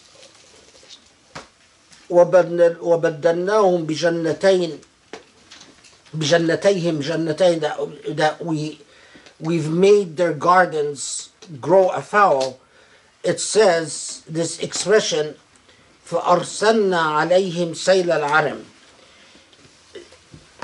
this is normally translated something like torrents or something like that. So in the study Quran it says, um, we sent the flood of Aram. Um, there is there we in in inscriptions um, we actually found a reference in archaeological inscriptions to a flood that is referred to as the flood of Aram. But Aram could also in in uh, the Sabaean language um, mean just simply the land. And one of a, a, a better interpretation that I prefer, Sayl al-Aram could refer to uh, what is known as Sayl al-Khawatir wal-Waswas, meaning that their it's not just that their crops started going wrong, but their hearts became full of anxiety. And the, that state of stability and uh, order that they enjoyed started to evaporate. So that, and this is consistent with the fact that they, they eventually descended to civil wars. Uh, they became paranoid. They uh, blamed each other for their problems. Uh, they fought over resources. And of course, when rich people start funding wars against each other, um, and you know basically paying private armies to wage war against one another. Uh, i- it's the end of civilization from there. Okay, so let's go back to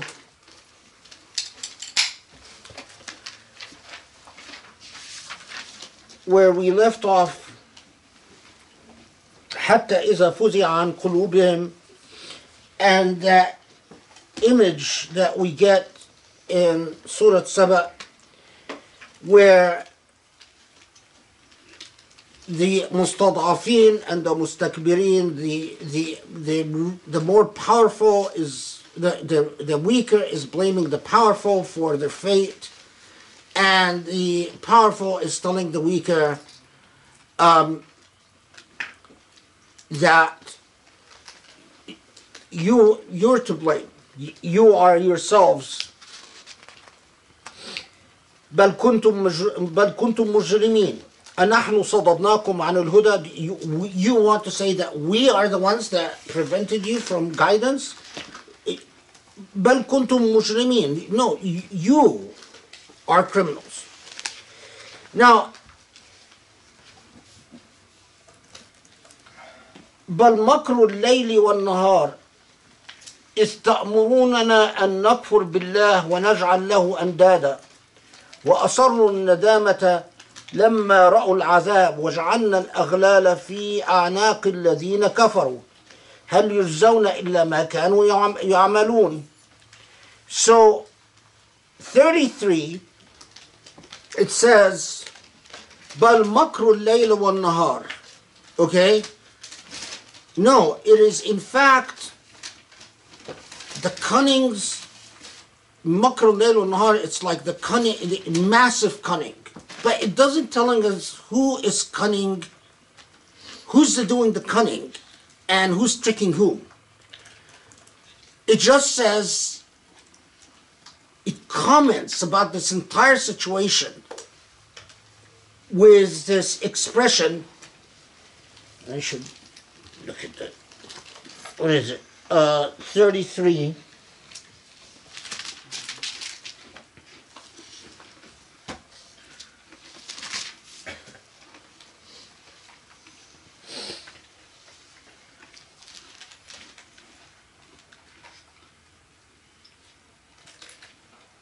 plotting by night and day is the way the study Quran translates it. And then all parties are pr- punished. And then 34 comments that indeed it is always في كل قال مترفوها inna bima ursiltum bihi kafirun. It is indeed always a situation that the most well-off classes that are first to reject. But think of back to the story of Sulaiman and the jinn. The jinn were subjugated because they believed Sulaiman was alive, but in fact, Sulaiman was dead for a period of time. And Saba their civilization continued for a long time until various parties became greedier and greedier and found numerous elements in society that was willing to support their plans, quote unquote, for expansion and development it wasn't couched as let's monopolize wealth. It was couched as expansion and development. And if, in fact, the richer classes coerce the poorer classes into disbelief, then we know that God's justice wouldn't punish the poorer classes if they were indeed coerced. So, what is the message here? Well, if you go back to حتى إذا فزع عن قلوبهم قالوا ماذا قال ربكم in some interpretations tells you that this this is verse uh, 23 that here uh, it, the it's the angels who the angels are are uh, in the in the hereafter um, they want to intercede but then they get scared off interceding and say, you know, don't intercede. Well, that, that's nonsense. That doesn't make any sense It's not talking about angels. A- Angels are not the ones who are going to be so, say, who are going to be asked, "What did your God say?" And they they say, "Oh, God said the truth." Well, the angels n- don't need to be terrified to say God says the truth. فزع عن قلوبهم it's the fear of God rids people of, of their delusions. Why is it that the weaker still deserve punishment? It's because it is the delusions of both that made this process work. The delusions of the rich that they're entitled, and the delusions of the weak that defer to the delusions of the rich and empower their sense of entitlement. Put differently, sometimes oppression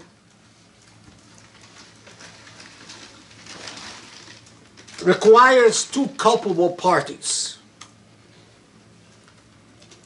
the oppressor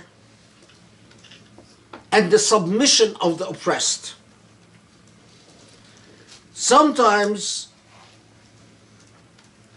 it is your own delusions which is we, the same very close to the idea of the pharaoh and the people that follow the pharaoh فاستخف قومه فأطاعوه those who follow the pharaoh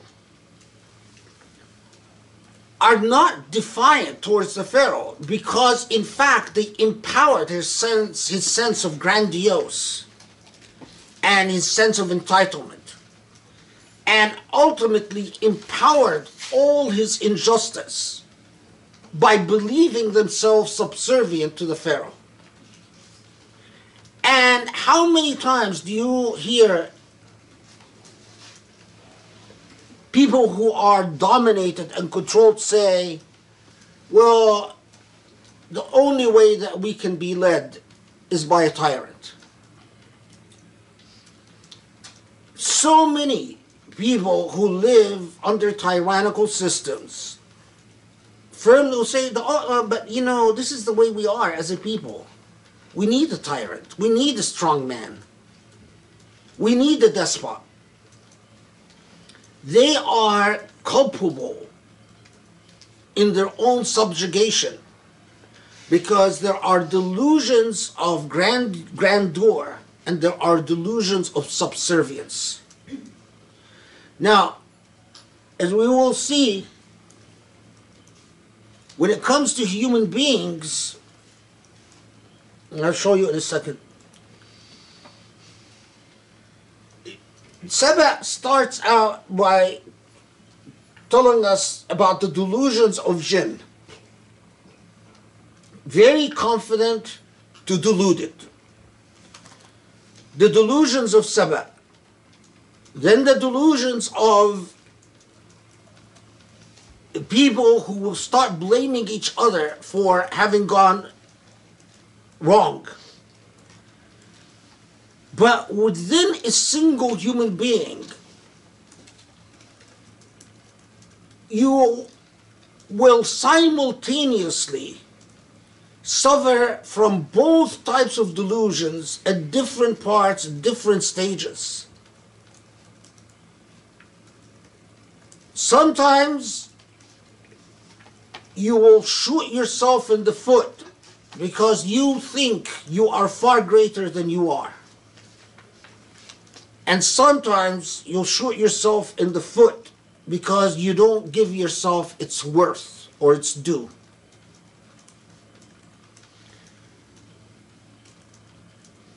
Sometimes you think you are far more entitled to than what you are entitled to because you've lost sight that in fact you are just a delegate in God's world. And other times, you let go of your rational faculties and your moral compass because you follow a mirage, a dream, uh, a plan, a fantasy.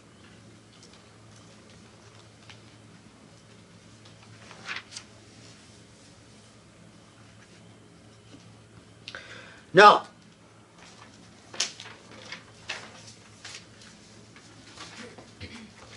and we are presented with what, for any student of the Quran, knows it's a rather obvious delusion. Those who say, well, we're wealthy, we have a lot of children, this is in 35.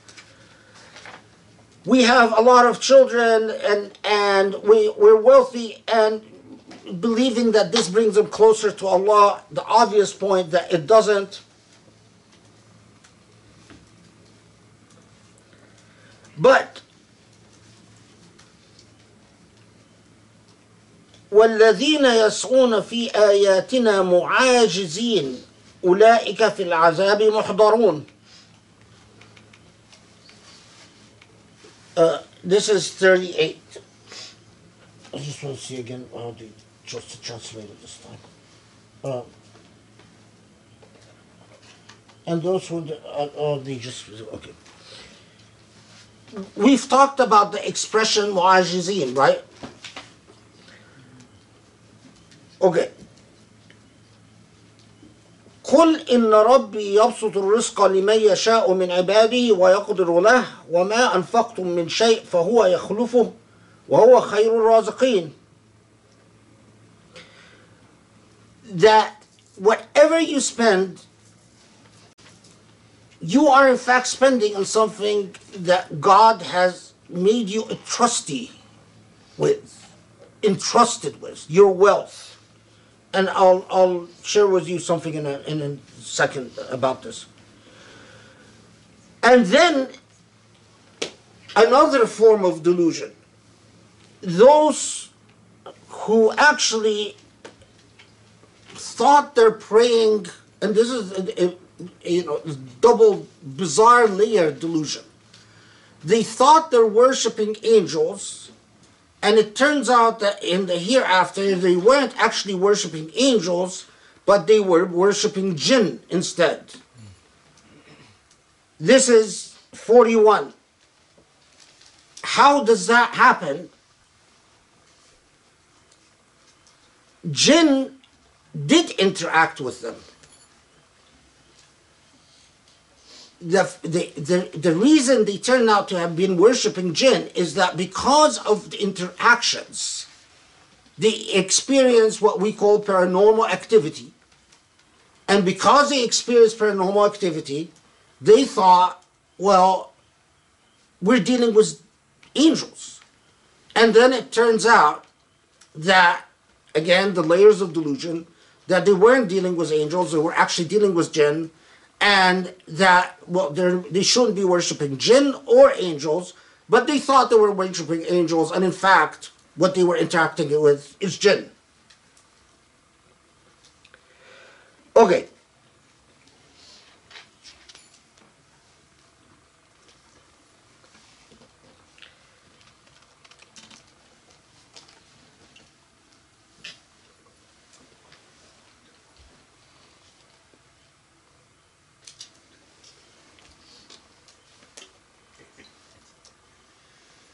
As to the issue of spending,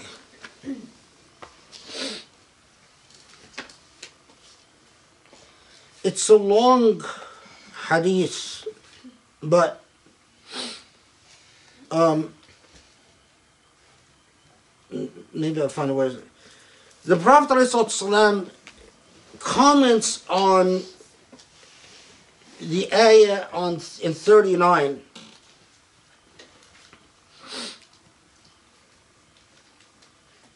the, the, there, there are different versions uh, where we're told that different companions are the ones asking, but the the the sub so the one that is most famous is the one where Zubair is the one interacting with the Prophet, والسلام. Okay, I'll I'll, par- I'll read it in Arabic then I'll paraphrase in, in English because it, and it's a little bit long. Uh, it says,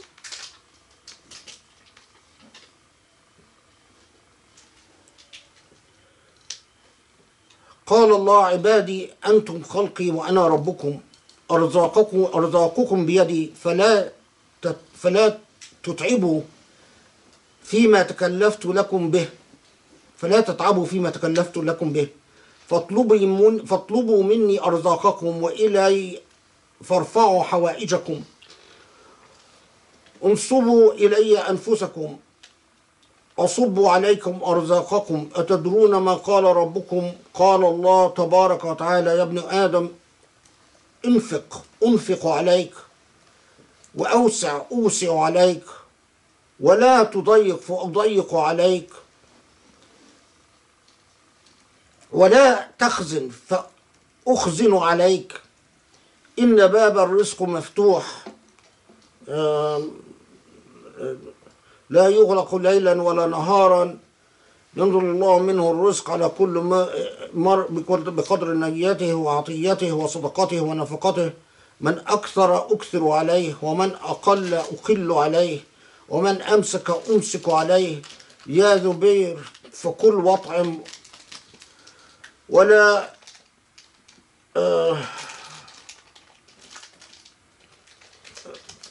ولا تقصي فيحصى عليك ولا تقتر فيقتر عليك ولا تعسر فيعسر فيعسر عليك. إن الله يحب الإنفاق ويبغض الإقتار وإن السخاء من اليقين والبخل من الشك فلا يدخل الدار من أيقن ولا يدخل الجنة من شك.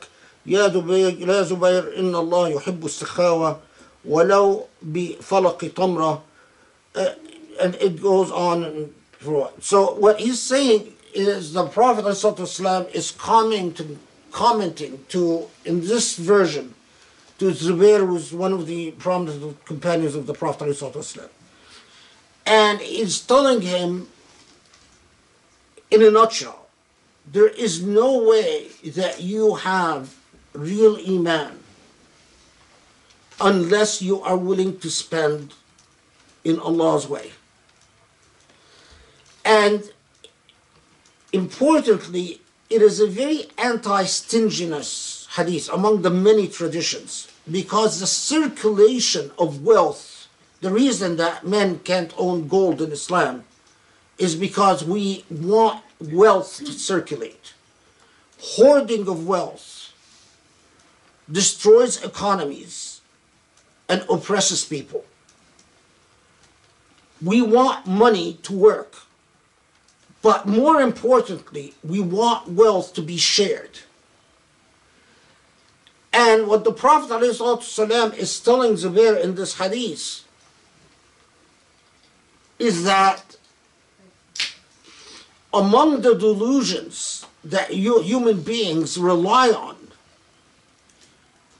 is the delusion that this wealth is theirs and they're entitled to hold on to what they earn. And in fact, as we know, is emphasized in the Prophet's Sunnah itself, والسلام, but also in numerous hadiths, that what is in your hand could be intended for someone else but it was placed in your hand simply you as a medium to get that thing to someone else. And the responsibility in the hereafter of Allah saying, you know, when I allowed you to make X amount of money, yes, God, well, I intended this money for these 10 people, and you didn't give the money to these 10 people. Um, well, they asked me, but I didn't think I could afford it. Well, you know, guess what? You were wrong. That was your delusion. Because if you would have spent it, I would have given you X, Y, and Z. Or, um,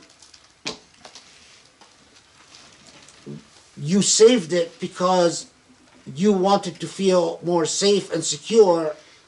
Well, I've afflicted you with constant anxiety and lack of ability to sleep, constant restlessness, constant unhappiness, precisely because you held on to what you're not entitled to. So,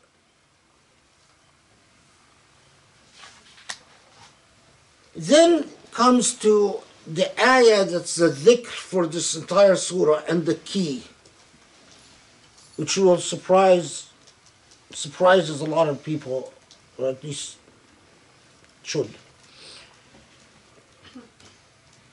قل إنما أعظكم بواحدة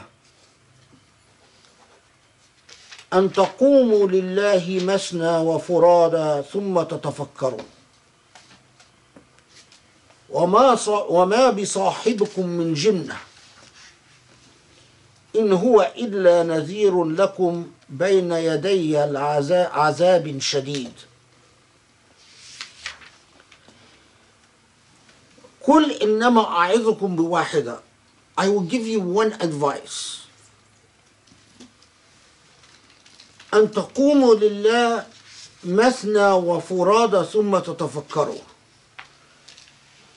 What an interesting advice. First, break away in twos, and then break away in ones. And think, seriously think about your affairs. This prophet is clearly not possessed. And for the Meccans, they also knew that this prophet is not a liar.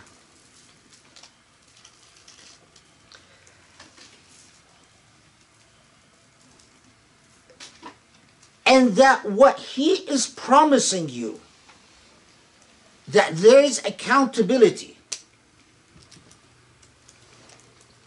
Now, why break into twos and into ones?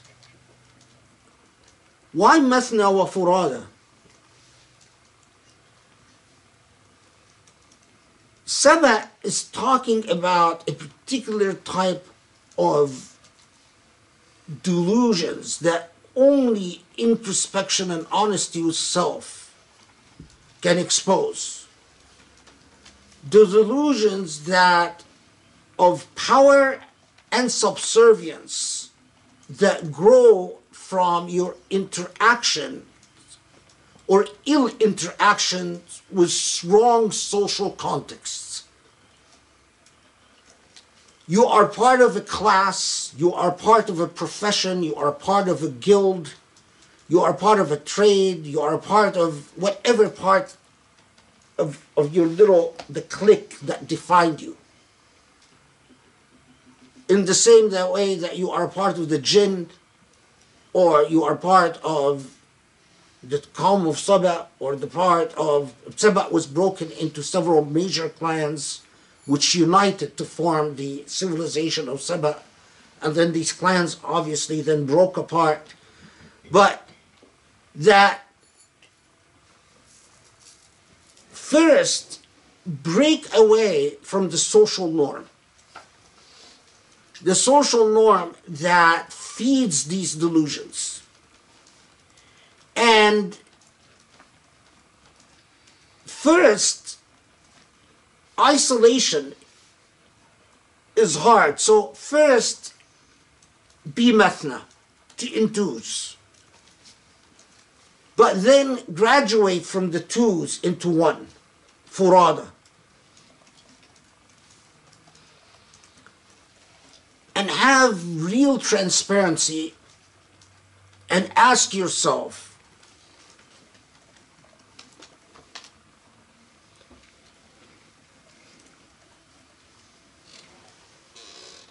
look at 49 uh, 48 49 قل إن ربي يقذف بالحق علام الغيوب Allah يقذف بالحق literally like uh, what's um, let's see what the Holy Quran's 48 um,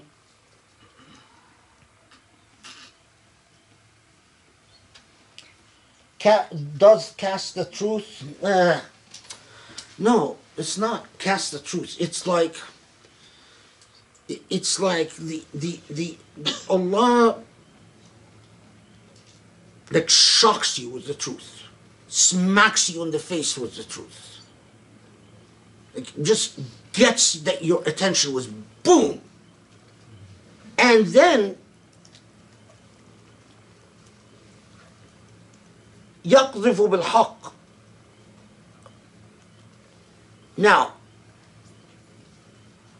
وما يبدئ الباطل وما يعيد if you are truly honest and you think about nothing makes sense in terms of your existence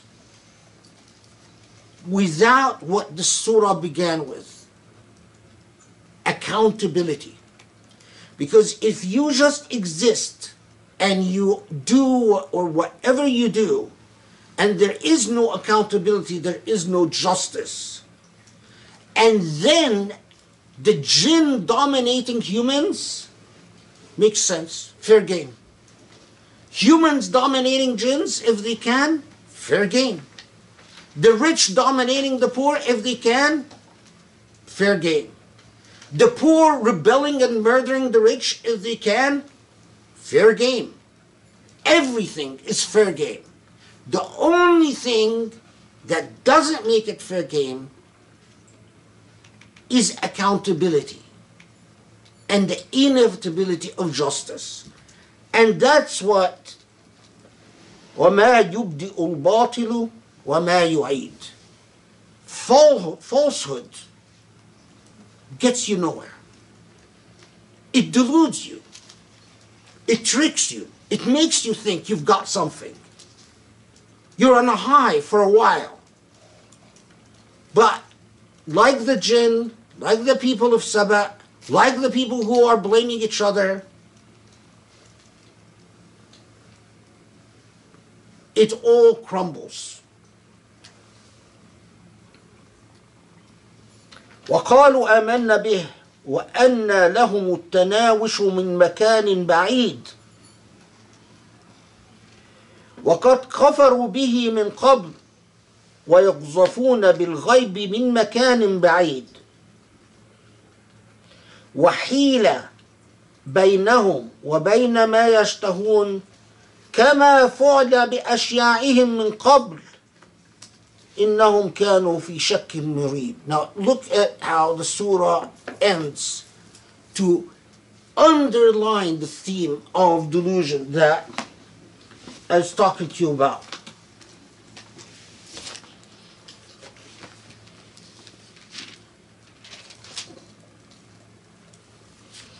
So,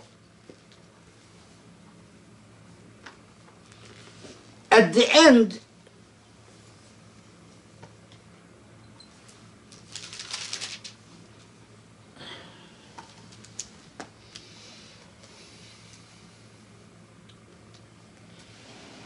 Say, if I have gone astray, I have only gone astray to my own loss. And if I'm rightly guided, it is through that which my Lord reveals unto me. Truly, God is hearing near. God is near.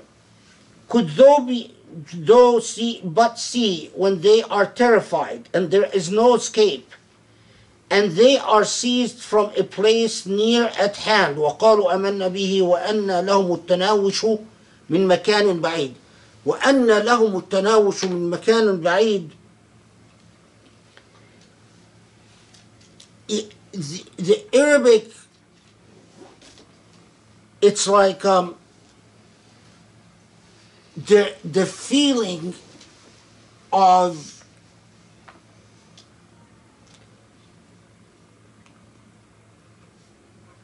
it's like your delusions have left you in a place where anything can seize you, can come and grab you.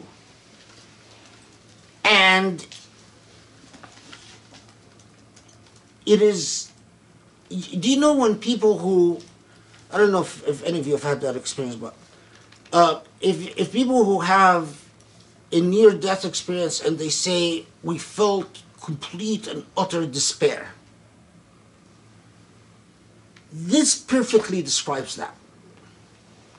It's like that point where there is nowhere to go, no escape, and you feel you are at the mercy of something terrifying coming and just grabbing you.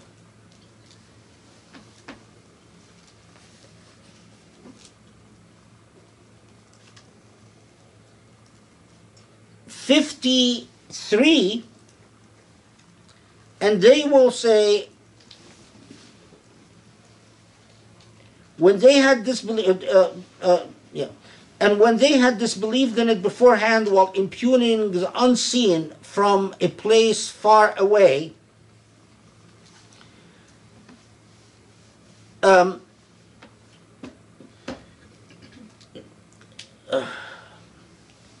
ويقذفون بالغيب من مكان بعيد they disbelieved in it while standing it's يقذفون بالغيب is like من مكان بعيد they were speculating speaking nonsense like you, you're standing there at the shore and you're just speculating a bunch of nonsense about stuff you don't know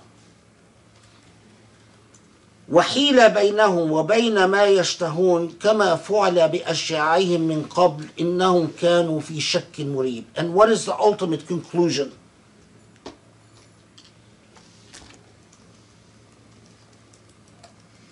the the reason for the delusions is exactly a shahwa, the desire, what they covet, what a human being exists coveting, desiring, wanting.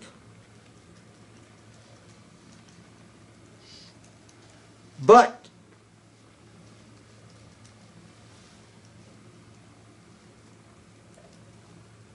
when all is said and done, these desires have led them astray where they've reached nothing.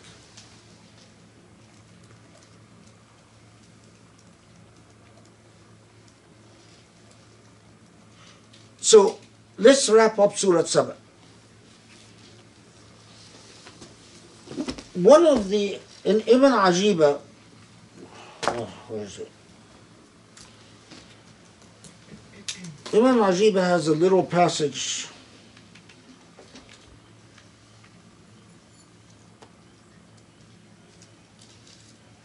Ibn Ajiba says he has a like a parable that he's talking about. He says that when Shaitan saw looks at a human being and he sees that human beings are mujawwafa. Mujawwaf is hollow. Human being as if hollow. And Ibn Ajiba say that, you know, when human beings are hollow, they fill up this hollowness, hollowness, this hollow self, with a bunch of egoism, arrogance, delusions, um, fictions about the self, fictions both for the self and against the self, fictions of what I can do that are often exaggerations or what I cannot do that are often also exaggerations. Megalomania and insecurity simultaneously. And that shaitan looks at this hollowness and says, This is my playfield. Because uh, so it- Shaitan basically says, well, you know, this hollowness, I can run around in it. And then Ibn Ajiba said, وَلَمْ ي- وَمَنْ لَا يَصُدُّ الْمَجَارِيهِ That unless you block this hollowness with dhikrullah, Shaitan will run amok in it. Shaitan will take your little moments of megalomania and exaggerate them into entitlements to no end and will take your little moments of lack of confidence and will exaggerate them into deep insecurities to no end. Shaitan will make you a bunch of contradictions so you can't get along with people. And so that you're constantly clashing, not just with people, but even with yourself. You restless to to the and Ibn Ajib's uh, picture this it says dhikrullah it's coming in and filling the hollowness with the only meaningful thing and that's divinity. The only thing that scares shaitan away. And then shaitan says ah okay well I can't mess around with this. He means it as a parable. You know it, it's not a literal thing but it's a very useful way of understanding what Surah Saba is delivering. But Surah Saba, now go back to the time, if this is, if it's true, and this is after Al Isra, the Muslims that apostated, apostated. And the Muslim that remains will remain with the Prophet ﷺ are the Muslims who are going to have to have a great amount of humility and amicability to get along with the Muslims of Medina.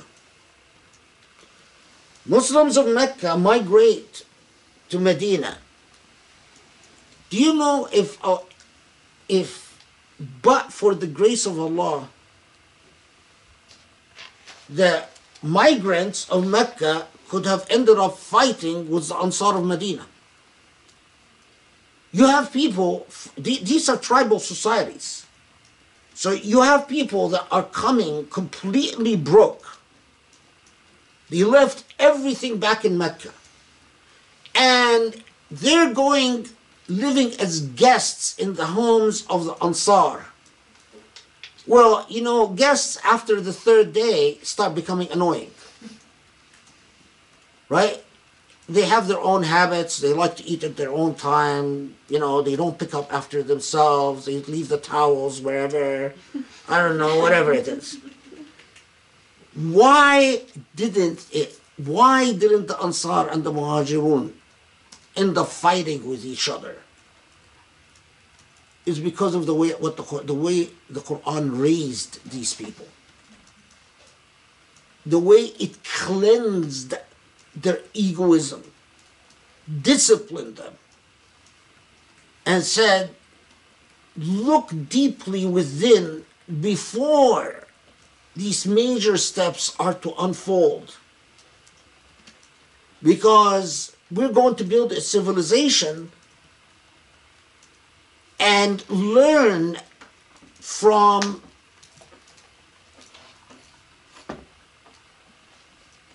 the experience of those, of those in the past. One final note.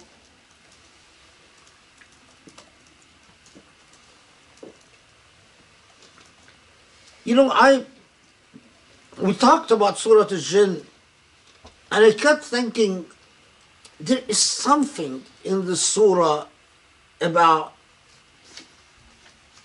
we know that eventually at different times the, the, the civilization of Saba worships paranormal deities they even engage in sacrifices but this is towards the, the deterioration periods um,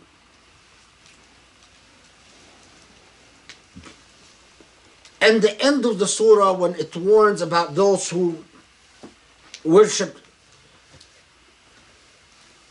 and the fact that we were covering Saba right after Surah Al-Jinn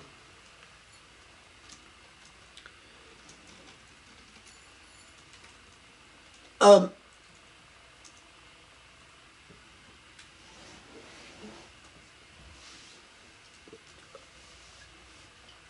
among the things that human beings, the delusions that human beings engage in,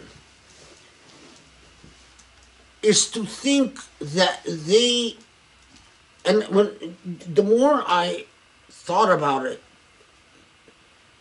is the delusion that all there is is material existence and there are no supernatural powers that are constantly at work with who you are as a human being. And that is a delusion.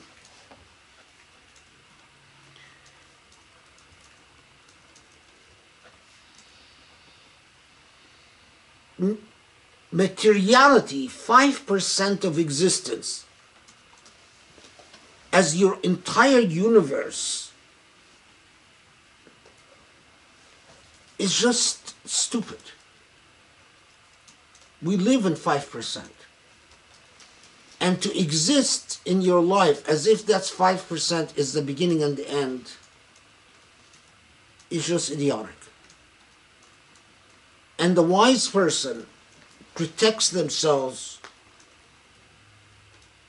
from alam al-shahada and alam al-ghaib, the world of the seen and unseen. And as far as I know, unless I'm forgetting something, this is Surah Saba. Alhamdulillah Rabbil Alameen.